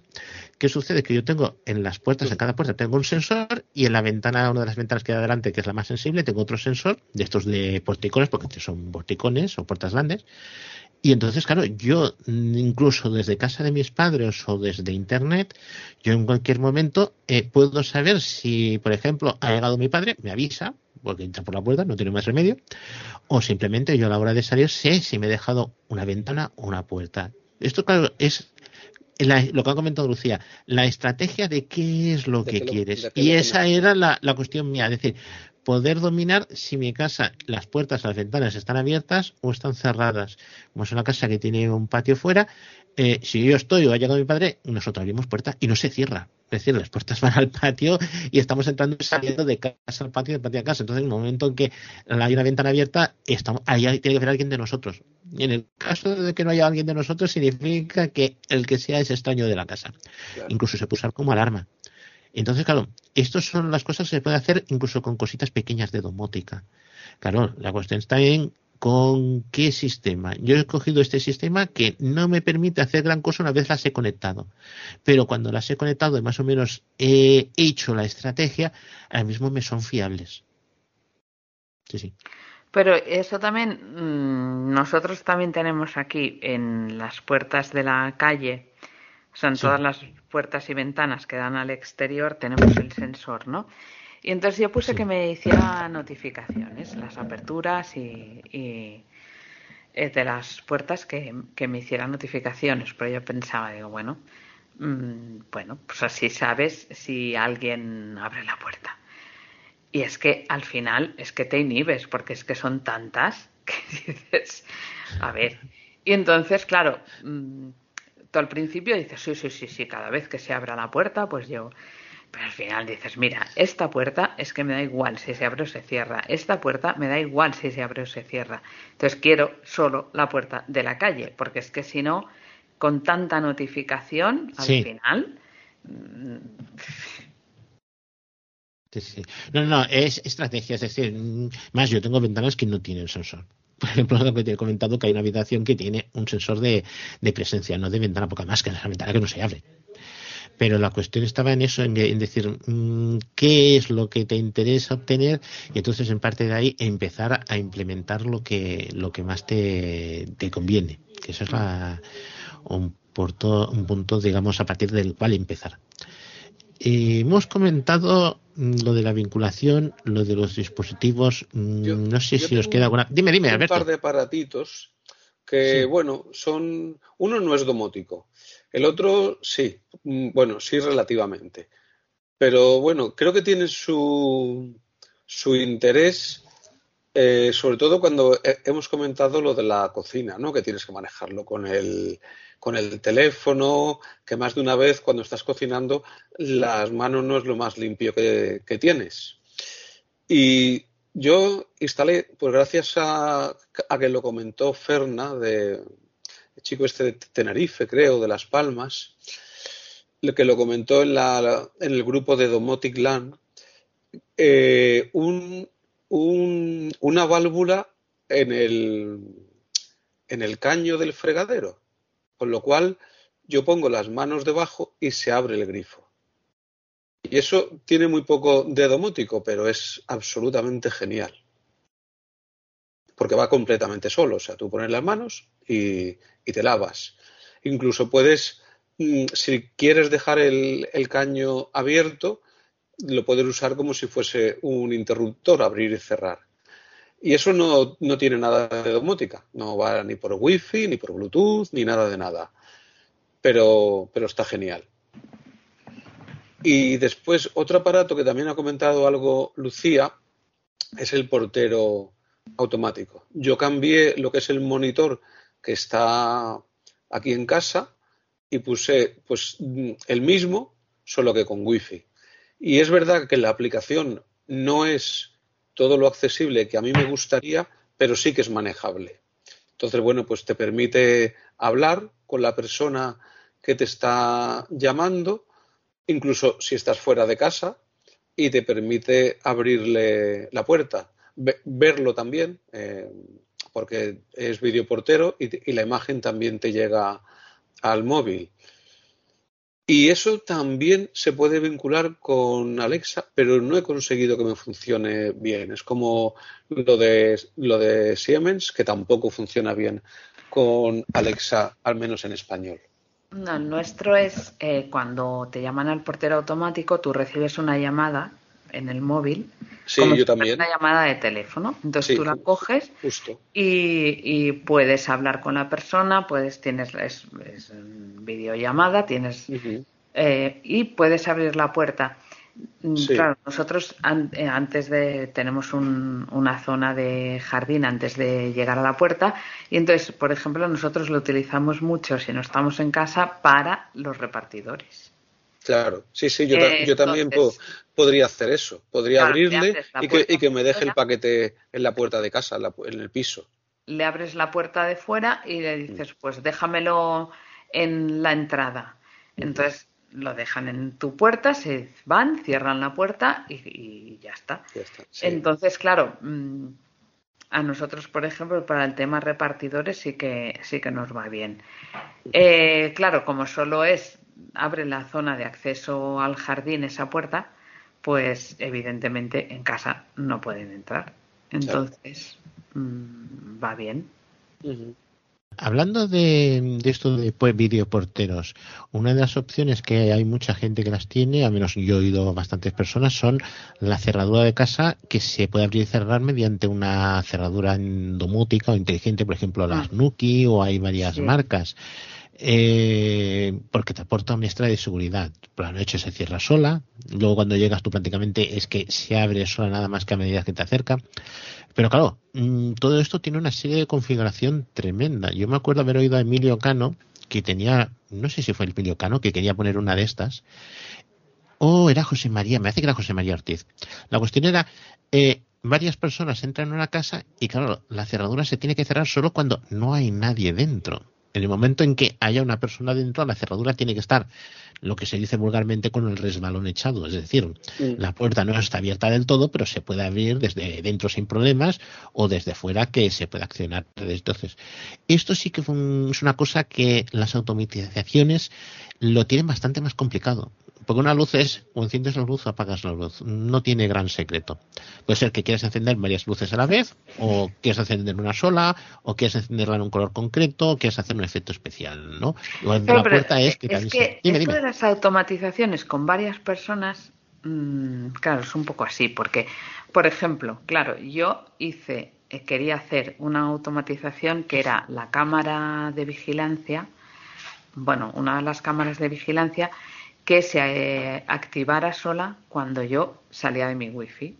O sea, cuando mi teléfono salía de mi wifi, que la cámara se activara. Pero claro, eso tiene que ser cuando todas las personas salgan de la wifi, porque si no, entonces, ¿qué quiere? Que, que, o sea, tienes que poderle decir cuando no haya ningún teléfono y yo esto la verdad es que mm, al final se lo quité porque me, me resultaba difícil, ¿no? Digo, mira, pues ya lo activaré a mano y ya está. Tú. Y, o sea, a mano quiero decir, cuando yo me vaya, pues se activa, la activo que funcione y cuando yo entre, pues la desactivo, o sea, tipo las alarmas, ¿no? Pero sí que es verdad que hubo un momento que me estuve planteando eso, decir, pues que se active cuando yo me vaya, pero claro, cuando hay varias personas. Y lo de la cerradura me parece que al final sí que lo pudieron arreglar, ¿eh? Pero sí que es verdad que hubo un tiempo que sí que tenían esos problemas, que si iba uno se le activaba, pero me parece que al segundo no o algo así. No obstante, yo lo de que las puertas se abran solas, supongo que tiene ventajas, pero a mí me da un poco de cosa, ¿eh? Mm. Yo, con el tema de la cerradura, yo no tengo cerradura y de hecho en mi casa no se puede poner porque no es una cerradura de, doble émbolo o doble bombino, como se llame. Pero no me gusta nada. doble embrague. doble embrague, eso. Lo que tú has comentado, eh, creo que fue a José María Ortiz. Porque que yo sepa, Emilio Cano. Pero lo del bombín se puede cambiar sin cambiar la cerradura. ¿eh? Bueno, no lo sé. En mi caso no lo sé porque tengo una cerradura, o sea, no sé, es una de seguridad y no tengo nada claro. Pero bueno, es que a veces hay cerraduras de estas que son integradas en la puerta. Es que esta está integrada en la puerta. Exacto, está hecho con la misma puerta. Entonces eso te sucede como a mí. Entonces, ¿qué sucede? Que mm, es que colocarla es difícil. Colocarla es muy, muy difícil. No, ahí, no, ahí no puedes, porque si tú metes una llave, por el otro lado, la llave no entra. O sea, fíjate. Ah, bueno, eso, es otra cuestión. Pero eso es el bombín. El bombín se puede eso cambiar. es el bombín. Sí. Eh, aparte de la cerradura. Entonces, mm, lleva un tornillo. Cuando abres la puerta, lleva un tornillo y eh, si lo aflojas, sale. Sí, pero no, no tengo muy claro que se pueda cambiar así como así en esta cerradura, pero bueno, da igual. No, yo mm. comento, por ejemplo, sí, Alberto. No, eso, que lo, lo, me suena es lo que tú has dicho de José María, porque a mí sí también me suena. En, lo, en su podcast jamás ha hecho referencia a que tenga cerradura electrónica. Eh, yo sé que lo estuvo hablando, pensando para la mujer de la limpieza. Sí, lo que, no sé, ahora que le estamos dando vueltas, yo creo que es más cuestión de José María que de Emilio. pero él sí que lo estuvo pensando en poner una cerradura de estas precisamente para la mujer de la limpieza o para cuando venga alguien a hacer un servicio. Pues alguien de confianza y tal, pues que le pueda abrir. Pero a mí me pasa también un poco lo, lo, que ha dicho Lucía. A mí me da un poco de, de yuyu.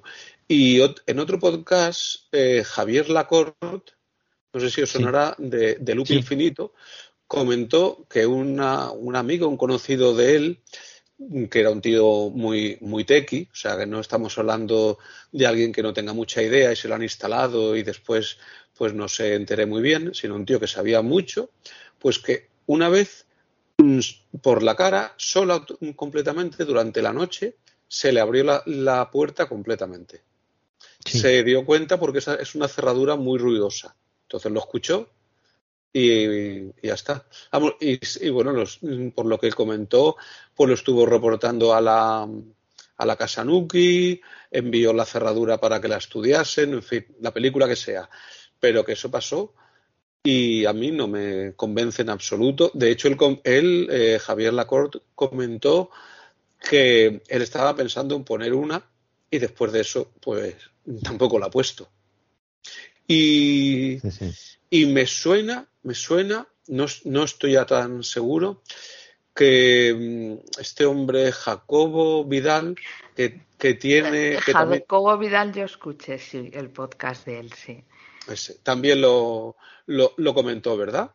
No, este creo que lo que le pasó, eh, por lo menos lo que yo recuerdo, es que, eh, bueno, él le entraron a robar en casa y entonces a partir de ahí pues empezó a poner el bombín mm. este doble embrague y tal. Sí, sí, a él lo que le pasó es que se le bloqueó, sí. puso un TESA 100 de estos. Entonces, que supuestamente son de mucha seguridad y no sé qué, no sé cuánto. Se le bloqueó la cerradura porque se le acabó la batería o algo así. Mm. Y, y, cuando fue a abrir con la llave, el bombín giraba indefinidamente. Algo así fue. fue como un drama. No, pudo abrir la puerta. Tuvo que agujerear la puerta para girar la, mano. entonces, eh, porque el, el, o sea, el, cacharro este, el bombín le giraba como, como que no abría, o sea, como que no enganchaba la llave, no enganchaba para, para girar lo suficiente. O sea, porque no había quedado, al bloquearse la cerradura, no había quedado la llave de dentro no había quedado el bombín pues en una posición o vertical o horizontal, sino que había quedado como, bueno, no sé, una cosa así muy rarísima y entonces creo que le giraba como indefinidamente, una cosa así. Sí, algo raro y, no podía abrir. No, no pudo, no. podía abrir. Tuvieron que cambiarlo y tal y cual. Bueno, tú, él explicó que como le salía mucho más caro eh, destrozar el bombín y todo eso, le hizo un agujero a la puerta y metió la mano por el agujero y la abrió a mano una cosa un poco bruta. A ver, yo creo que es cómodo que tú llegues a casa y efectivamente si tú llegas con bolsas y tal y cual y no sé qué, pues la puerta se te abre. Pero, mm, y entonces claro, pues ya dejas las bolsas dentro y no tienes mm. que soltar y coger y tal. Yo creo que eso es cómodo, es verdad. Pero mm, yo es una de las cosas que a mí no me acaba de... A mí tampoco. Eh, a, mí, a mí no me da confianza. No, no es por dar nombres, pero yo conozco gente que, bueno, he oído hablar gente que comentan que, por ejemplo, para el porterillo de la calle lo usan mucho. Hay un sistema que el Opener que te permite abrir el portero simplemente picando a tu piso. Es decir, tú llegas, picas a tu piso y se te abre la ah, puerta. y si tú estás, el, y si tú estás fuera de, también lo hace. ¿eh? Sí, sí, eso, también es, una ventaja, es decir, mm, no por la bolsa, simplemente a la hora de entrar o salir, porque hay bloques de piso, claro, una casa es una cosa aparte, pero hay bloques de pisos que tú para salir tienes que cruzar una esclusa, es decir, no es una puerta, son dos puertas. Mm. Tienes que abrir la puerta interior, luego cuando se cierra esa puerta, ir a buscar un interruptor, pulsar el interruptor y entonces cuando has pulsado ese interruptor se te puede abrir la puerta exterior eh, será más seguridad, pero es una complicación. Si esto lo puedes automatizar, que no tienes que ir tocando la pared o lo que sea, hasta buscar el interruptor o lo que sea, sino que como aquel que dice, nada más acercándote o desde el propio teléfono que tienes en la mano lo puedes manejar, es una ventaja. Y eso con el OpenAir se puede hacer. No sé si es de Nuki o, es de otra empresa, si hay otra empresa. El OpenAir es de Nuki. Es de Nuki. El OpenAir de Nuki. Prefiero que te permita hacer estas cosas, creo que hemos comentado, mm, son ventajas para nosotros, porque hay portales. Pero eso, los mm, porteros automáticos, estos que están comentando Lucía y él, también lo puedes hacer. Sí, pero eso es un portero, pero es que muchas veces que son. Sí, pero hay, por ejemplo, el mío para abrir, sí. Eh, no, o sea, no es mm, exactamente lo mismo. No es exactamente así. Tienen que picar, porque, a ver, porque si no, no se activa. el timbre y la puerta se abre sin que nadie responda. Tú tienes que intervenir para abrir la puerta. Mm. En el nuestro, por ejemplo, o sea, yo puedo abrir desde fuera, sí, pero tengo que abrir yo. O sea, no es que piquen y abra la puerta. No, no, picas y tú puedes abrir sin llevar llave. Sí, sin llevar llave sí, pero el, el opener este lo que hace es que tú picas tu timbre y la puerta se abre sin que nadie abra. Sí.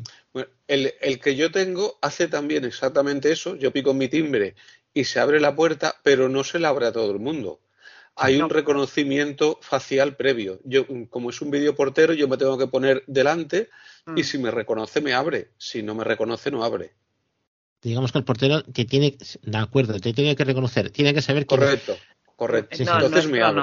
bueno, por lo menos yo no le he visto esta función. Pues está muy bien. ¿Qué marca es ese portero? Ay, mm, no me acuerdo. Ah, tranquilo. te, lo, te, lo, te, lo, te lo miro. Sí, bueno, bueno, tranquilo, para, para luego cuando pongamos el podcast, pues para ponerlo, porque si eso, si te reconoce el portero cuando tú vas a entrar, pues... Tiene reconocimiento facial, por supuesto. Lo que no sé es si habrá un número límite de personas, es decir... El opener tampoco debe abrir a cualquier persona, ¿eh? O sea, debe ser que tú estés en tu... O sea, que te, con, te debe conectar a, por, por, tu Bluetooth o por, proximidad, ¿no? Tienes que ¿Eh? tener el teléfono encima o algo así. Por eso te digo que debe ser que conoce tu teléfono. O sea, yo no creo que si el vecino del cuarto pica en tu timbre, no, no, en, le abra la puerta. En el caso mío es por reconocimiento facial. Eso es seguro porque tuvimos que enseñarle esta cara se llama Alberto, esta cara se llama Leonor. Y entonces, y de hecho te lo anuncia, te dice Alberto está aquí, Leonor está aquí. Sí, también está muy bien. Lo que no sé cuántas personas admite. Pues yo tampoco, pero me imagino que muchas, ¿eh? O sea, no creo que tenga mucho link. Vamos, no lo sé. Pero con que te admita 10 ya tienes de sobra, creo. Hombre, para una casa sí. El problema es una comunidad de vecinos. Hay comunidades de vecinos bueno, pero son más personas. Eso a la hora de una comunidad. Claro, ah, cada, uno tiene el suyo. Yo, yo tengo mi monitor. O sea, yo estoy hablando de cambiar el. Yo, yo cambié el monitor, el, aparato que tengo dentro de casa. Sí, sí, sí. Y los vecinos tienen, pues, el que venía con la obra. De acuerdo. Sí, sí. Entonces es el tuyo propio. Entonces sí, sí, es el mío. Y solamente sirve mm, para el mío, claro. Estos que tienen el portero así, si le roban ah. el móvil y no llevan llaves, se quedan fuera también. Es un problema. Y hoy en día está muy de moda que te roben el móvil. Sí, sí que es un problema. Eso es como, por ejemplo, que hay mucha gente que Pero eso es el miedo, eso es eh, lo, del robo del móvil, era el miedo que a mí me daba en lo de la Nuki. Porque, claro, eh, si alguien te roba el móvil y se acerca a tu casa, eh, puede entrar en tu casa. Puede entrar en tu casa. Ya, ya, me acuerdo de la marca. Se llama Comelit. Comelit. Comelit. Bueno, yo también quería explicar un poco lo que tengo, porque tengo varias cosas. Sí. Bueno, yo la puerta de casa, porque estamos hablando de la puerta de entrada, tengo un sensor de, digamos, de movimiento y me llega al, Apple Watch. Entonces, cada vez que se abre la puerta o se cierra, me avisa el Apple Watch. Si tengo el teléfono parado, si no, me avisa el teléfono. Y Luego tengo un sensor de movimiento en, la entrada, que es un sensor que incluso me dice la temperatura y enciende unas luces LED que tengo en un armario que está en los contadores de corriente, pero bueno, como a veces viene Amazon o viene algún vecino o lo que sea, yo soy un despistado y voy a abrir la puerta y es una parte que es bastante oscura y entonces cuando voy a abrir la puerta nunca me acuerdo de encender la luz del recibidor. Y al abrir la puerta, o bueno, porque me, me, me muevo allí, pues se encienden las luces LED. O incluso cuando paso por este trozo de pasillo, yo o mi mujer se encienden las, las luces. Entonces te quedas iluminado. Cuando te vas, al mismo momento que te vas, se apagan las LEDs. Esto pues muy práctico. Bueno, más práctico para ella que, no para mí. Y luego lo que tengo son enchufes, tengo cuatro enchufes o cinco, ya no me acuerdo cuántos. Y tengo una recueta de estas. Está muy bien la recueta porque eh, la puedo usar tanto con el HomeKit como con Alexa. La recueta, pues, puedes usarla que apague todo o encienda todo. Tiene tres enchufes de, corriente y cuatro USBs que van, yo les llamo Flip 1, Flip 2, Flip, flip 3 y Flip 4.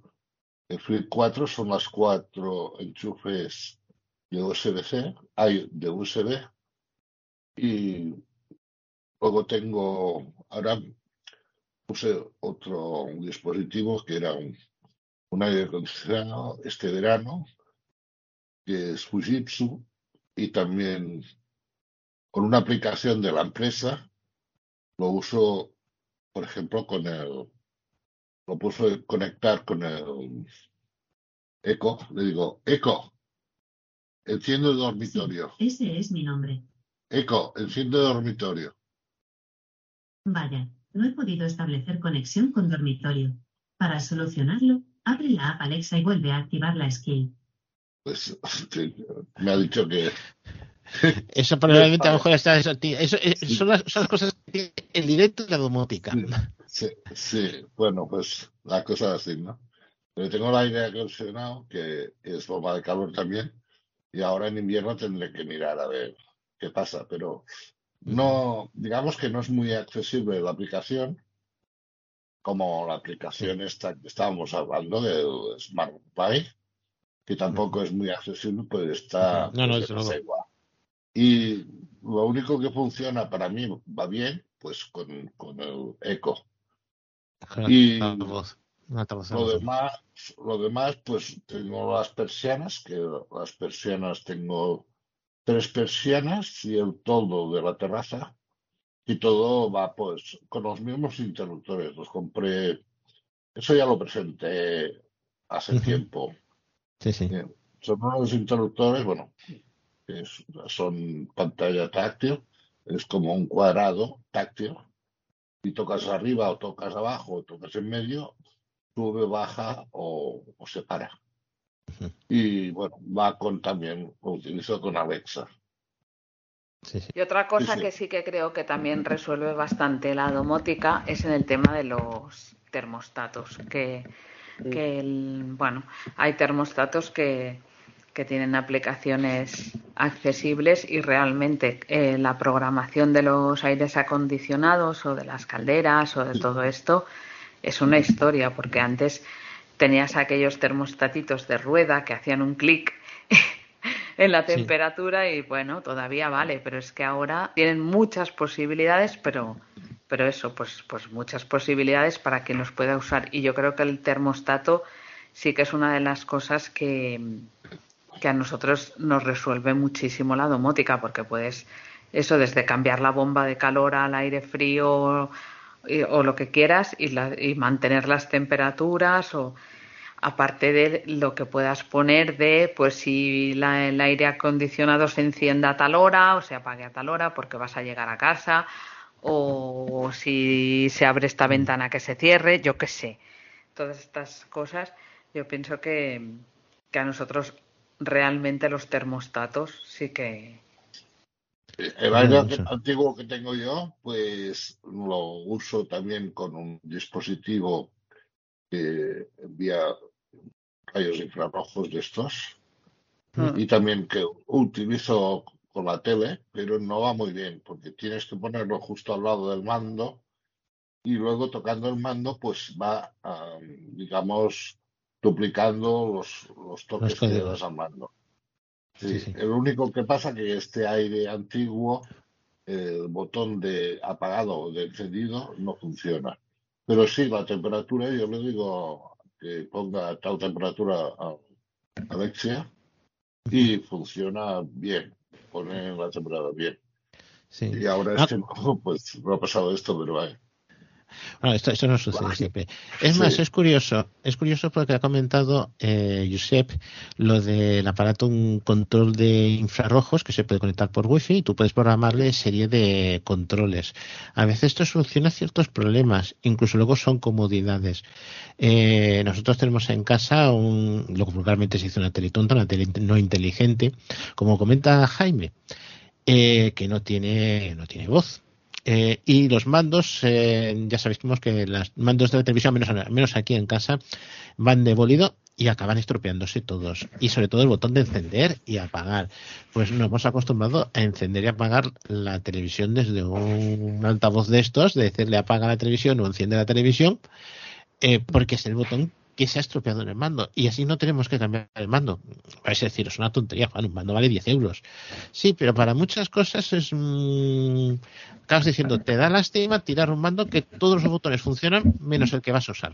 Y dices, oye, con este sistema lo puedes pues, lo puedes eh, sustituir. Yo lo compré pues más por, por hacer las pruebas, probarme varias cosas, pero realmente donde está dando juego es con la cuestión de la televisión, que nos lo permite apagar y encenderla y además en casa es bastante divertido, ¿no? Porque decimos de todo.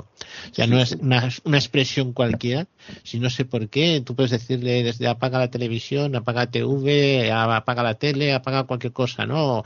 O, cierra no sé qué y, y te lo, lo coge completamente en un momento pero eso es aquellas cosas que te permite eh, controlar, diseñar esos dispositivos que por defecto o una avería lo haría inservible, porque no podíamos arrancar la tele, no se podía arrancar la tele, no se podía encender, porque el mando no funciona, y la botonera que tiene, propia que tiene la tele no va bien. La tele es muy antigua, mi padre dice que se sigue viendo bien, nosotros decimos que se oye bien, y entonces, claro, te da lástima tirar un televisor que además sabes que no tiene reparación. Pues eso es una de las cosas que hoy en día hay muchos aparatos que mm, aquello de, uy, se ha estropeado esto, lo mandas a reparar.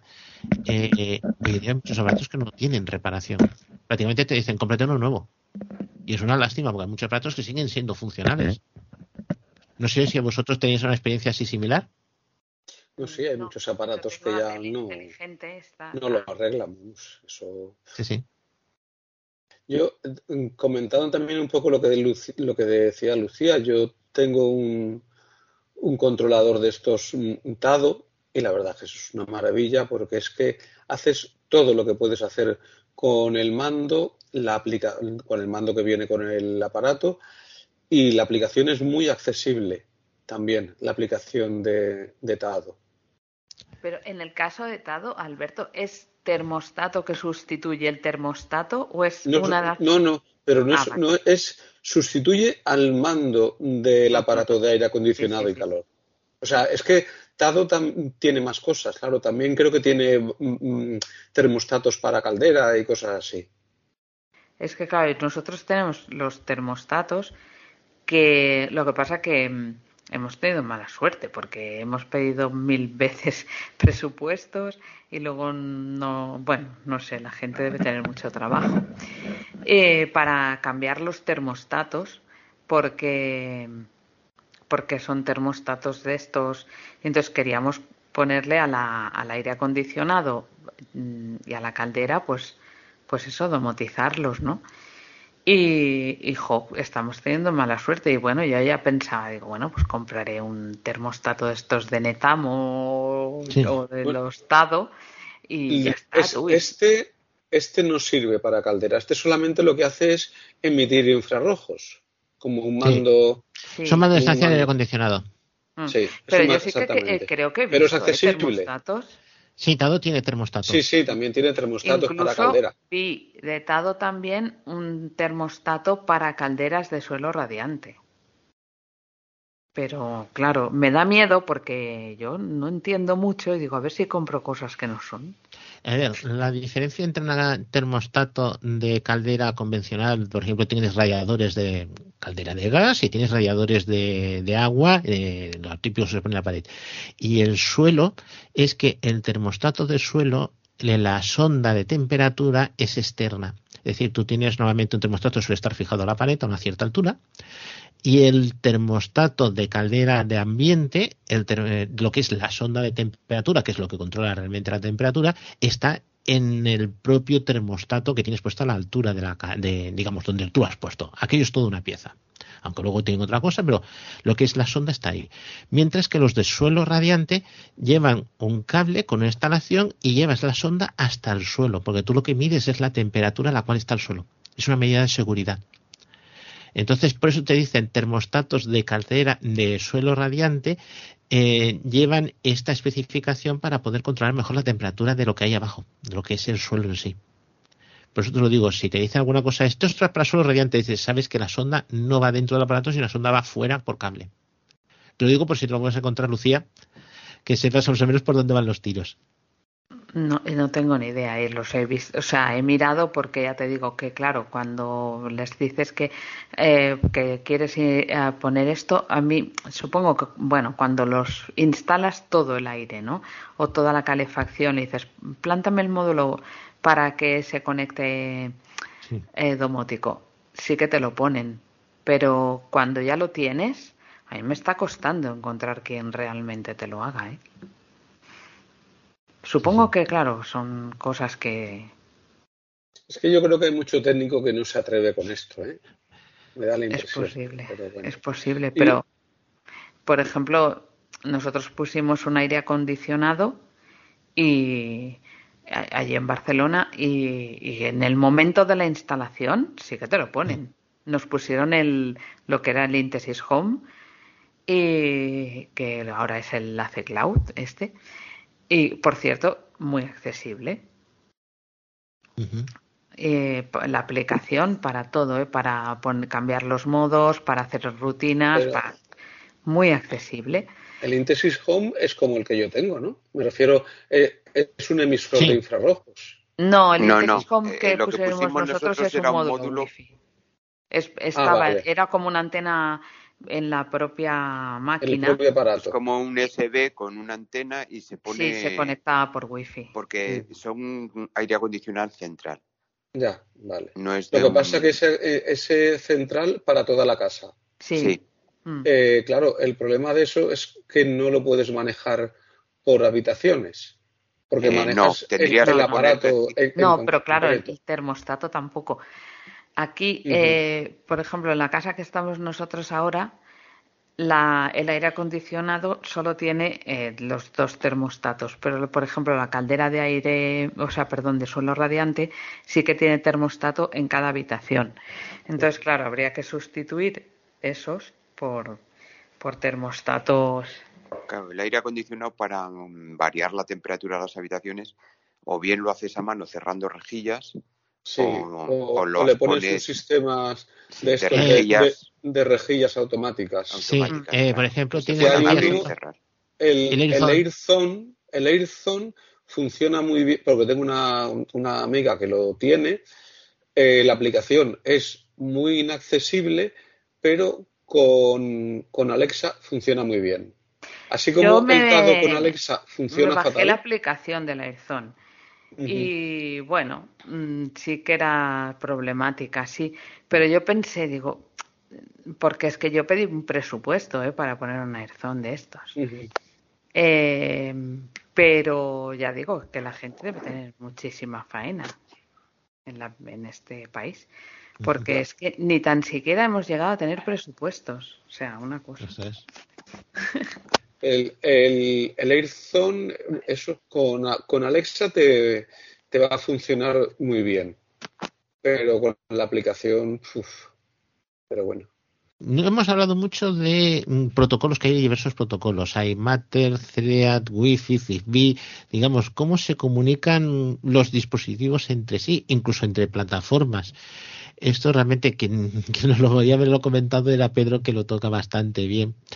Y lo que sí que queda claro es que mm, toda esta cuestión de la domótica es una cosa que es relativamente nueva y que por lo tanto es, tiene mucho de experimental. Lo estamos, mm, si se puede decir, sufriendo los consumidores antes de que realmente esté firme. Y eso es un, es un problema. Pero yo creo, que, yo creo que no es tanto que no esté firme la domótica, sino que yo creo que la gente es que no se actualiza. O sea, vamos a ver, si tú eres un profesional de, pues yo qué sé, de un campo determinado, pues yo creo que te tienes que ir actualizando, ¿no? Y tú a la gente le dices de poner un interruptor inteligente y te dice, ¿cómo qué? Yo qué sé, ¿sabes? O sea, mm, no sé, o domotizar persianas o así. Pero yo creo que hay pocos profesionales. ¿no? Dime. ¿Mm? No, que te refieres a los técnicos. Sí, sí, sí. Que hay pocos profesionales que realmente mm, sepan. Sepan. Y tampoco creo que se esté dando la formación mm, adecuada a las nuevas generaciones, porque yo he mirado cosas de los módulos de, de formación profesional y tan, a ver, por esta deformación mía de mirar currículums y demás. Y tampoco, y tampoco veo que digas, a ver, tendría, yo creo que hoy en día debería ser algo muy, muy nuclear, ¿no? Muy, no sé. Y veo que tampoco, no sé, no, no lo acabo yo de. Sí.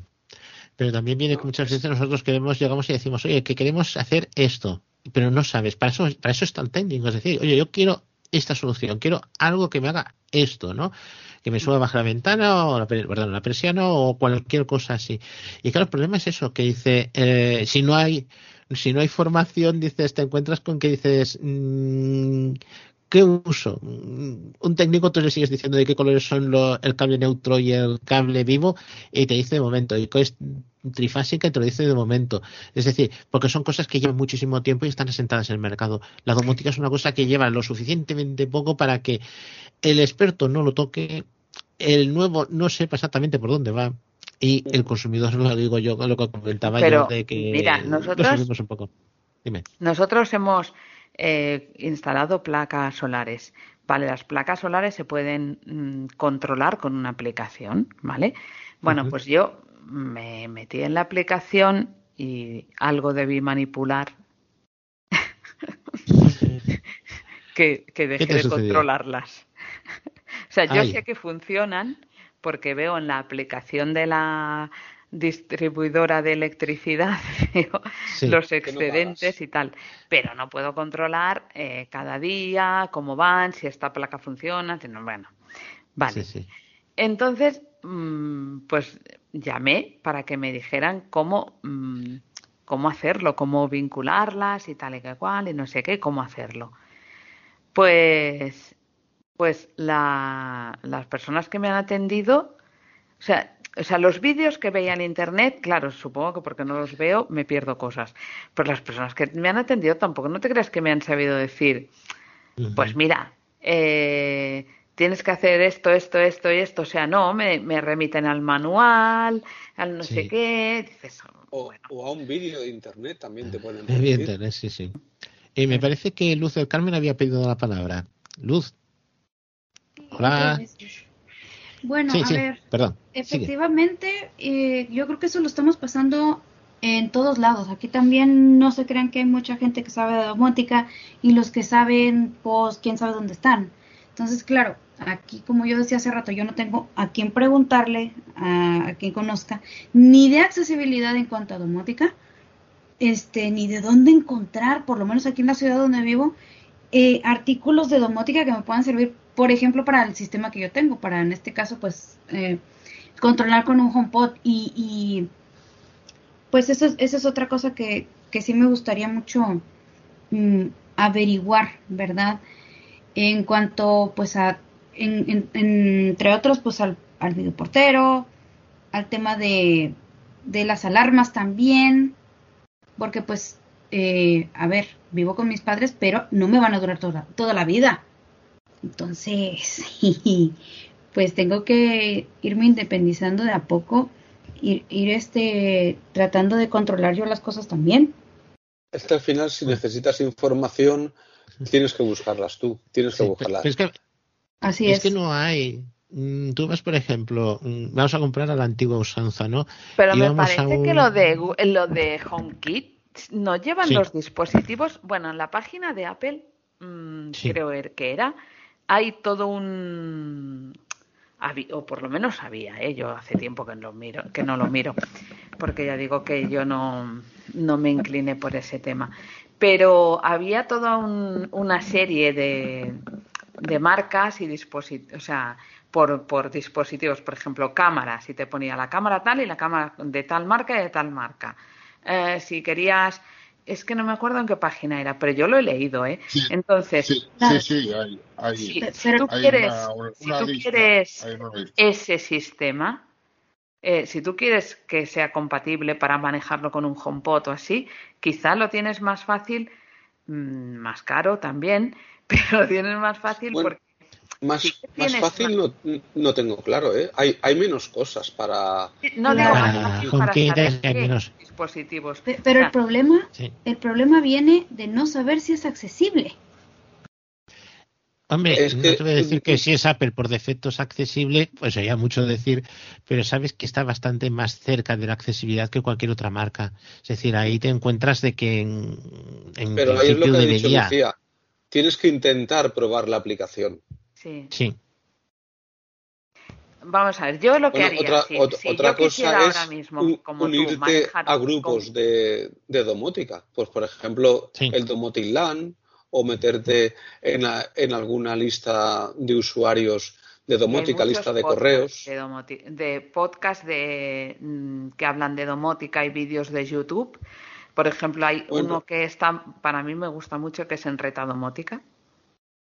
Eh, es, es un, una serie de, de vídeos, es un canal de YouTube en Retadomótica y el chaval es bastante explicativo, por ejemplo. Claro, de accesibilidad no, no trata, pero, pero es bastante explicativo en cuanto tal. Entonces, si tú ves que la, cosa te funciona o que te puede convencer en cuanto a que te da respuesta a algo que tú buscas, yo es que lo he consultado muchísimo ese canal. Pues luego pruebas la aplicación te, descargas la aplicación, la pruebas, pero vamos, si tú lo que quieres es HomePod, yo partiría de ir a la página esta que tiene Apple de los dispositivos que son compatibles y ver y usarlos si está lo que a ti te interesa. Sí. En Apple Store salen dispositivos domóticos que os puedes comprar por, por internet y hay bastante variedad, ¿eh? No, hay de todo. Yo lo he estado mirando muchas veces. Lo que pasa que tampoco, yo ya tengo la casa bastante llena de pinchanos. yo, lo he mirado varias veces, lo he mirado por si acaso. Dices, bueno, pues a ver si tal, ¿no?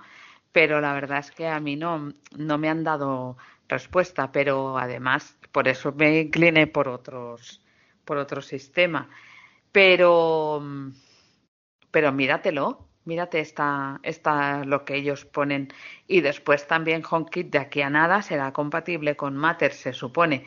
Entonces cuando esto sea claro aumentará la cantidad de dispositivos que, que puedas utilizar con HomeKit con el HomePod. Pero vamos me, me, mucho las aplicaciones bueno los aparatos que salen en la aplicación de Amazon. Y si miras bien cualquier dispositivo que encuentres en y tal, solamente mirando con qué aplicación aconsejas o aconsejan que utilices ese dispositivo, tú mismo ves si es bastante o menos o más accesible. Pero claro, tienes que mirar bien el producto en Amazon. Tienes una, un poco, al menos a mí me sirve, ¿eh? Y nuevamente la mayoría de dispositivos que he comprado los estoy usando bien. Lo que pasa que si, si te piden que vayas con la aplicación esta, antes era mucho más accesible la tuya Smart o SmartLine. Uh, al final, yo veo que la aplicación no es tan accesible, pero a través de Alexia, vamos, yo consigo manejar todo. Ahora, no, es que la, aplicación de Smart Life es horrorosa. Es decir, muchas de las cosas que se pueden hacer no las puedes hacer porque no son accesibles. Yo me quedo en eso. Mm, lo he vinculado, mm, lo comenta Josep, eh, ya sea vía Google o ya sea vía, vía Alexa.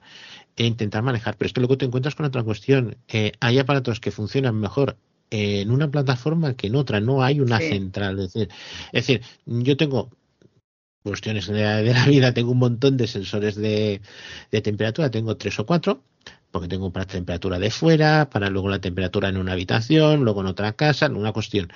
Y eh, depende a cuál, le, al qué altavoz le preguntes, te puede decir, uno te dice la temperatura, otro a lo mejor te no te dice la temperatura, pero te dice la humedad, otro te incluso te dice hasta la batería que le queda. Dices, bueno, es que no puedes usarlos de forma homogénea, no hay una estandarización. Y por eso es lo que yo comentaba de, mmm, nos encontramos mucho salto de mata. Mucho de, son cosas que están evolucionando ahora mismo. De todas maneras, aunque usemos los aparatos con los altavoces, si tú le quieres sacar mm, todo el partido, al final necesitas la aplicación. O sea, porque, por ejemplo, sí. las bombillas de Philips las puedes manejar con, con la aplicación casa, pero con la aplicación de Philips haces más cosas.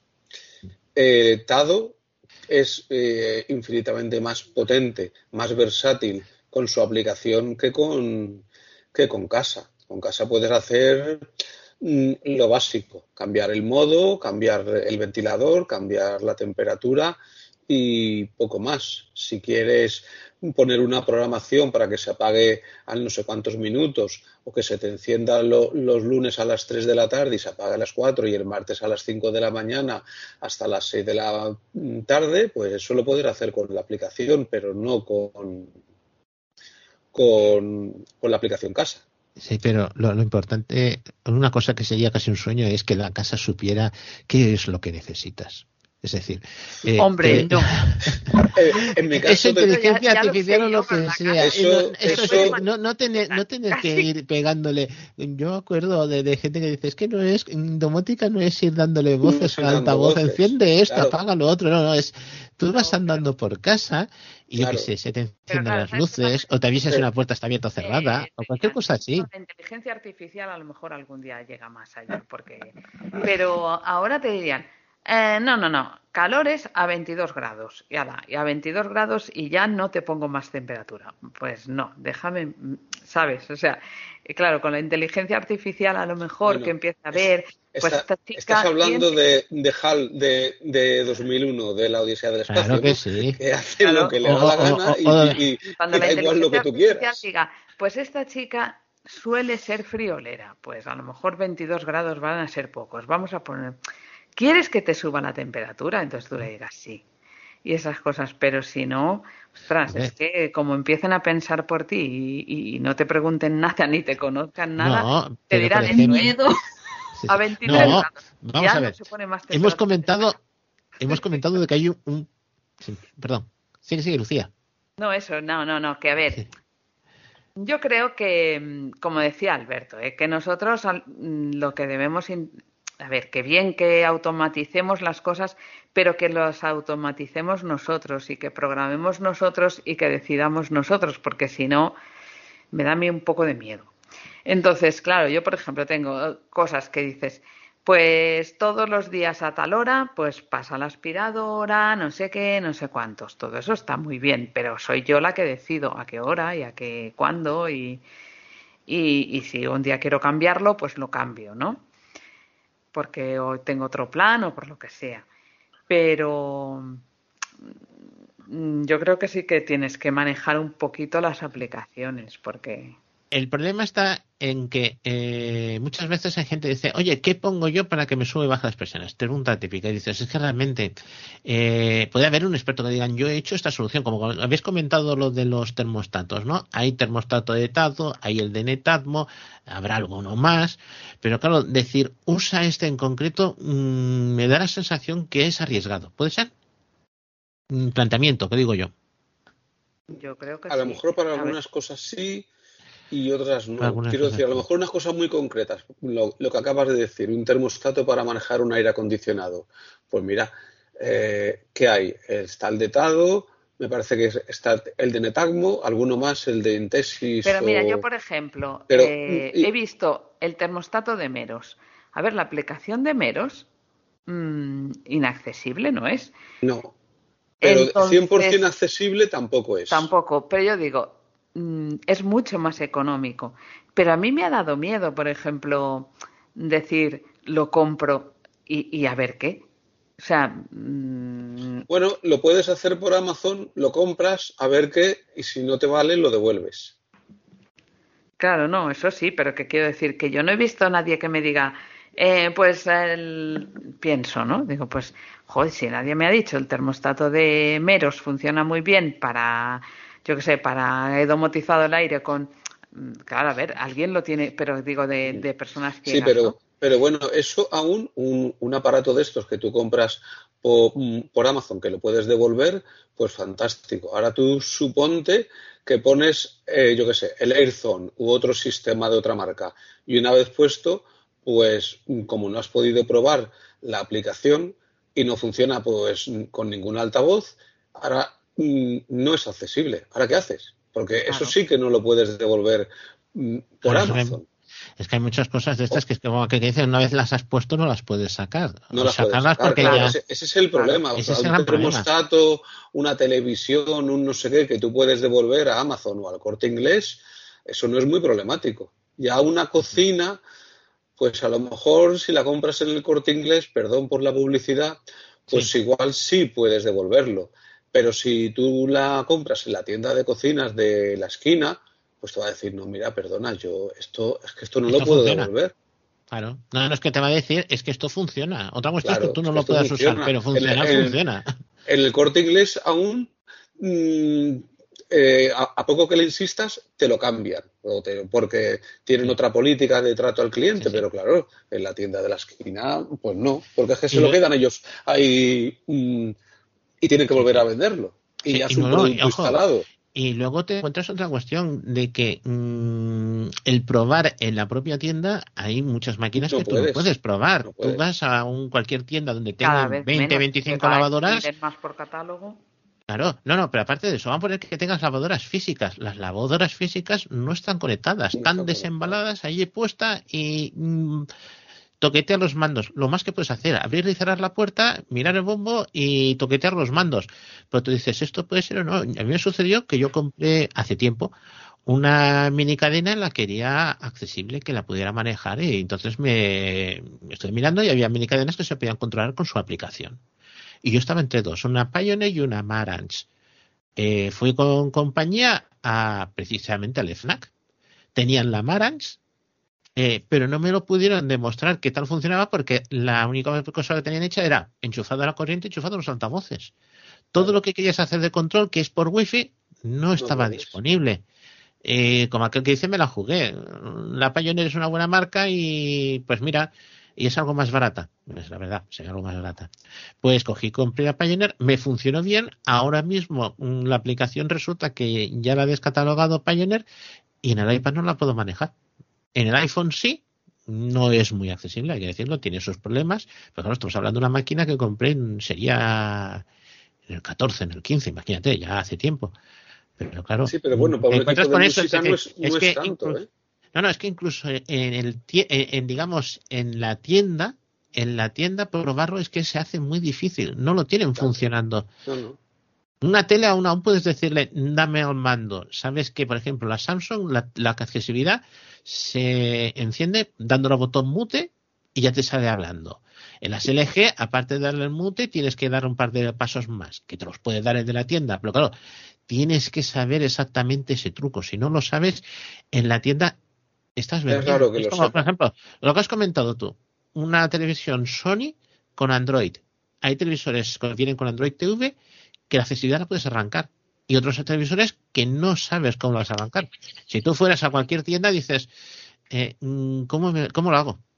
Samsung y LG porque sabemos por dónde toca, pero eh, Sony o TCL o, ¿qué te voy a decir yo? Hisense, cualquier marca de estas que te dicen, sí, sí, tiene un Android y en principio si tiene un Android suponemos que se puede iniciar tal back, que eso muchas veces nos encontramos de que no. Ahí te encuentras, estás completamente vendido frente a la, frente a la tienda. Sony sí, Sony aprietas el botón de subir y bajar volumen simultáneamente, que es el mute, y se, se enciende automáticamente, es como la Samsung. Pero claro, eso yo me he enterado porque me, me busqué la vida y me descargué el, el manual. Y en el tema de accesibilidad lo ponía, pero si no, vas perdido así. No, ojo, una cosa que va muy bien es eso, lo que ha comentado Jaime. Eh, los manuales están todos en internet, hay que buscarlos un poquito más o menos, descargarse el manual antes de tener el aparato. Mm. Eso es una cosa que a mí, a mí muchas veces me ha venido muy bien.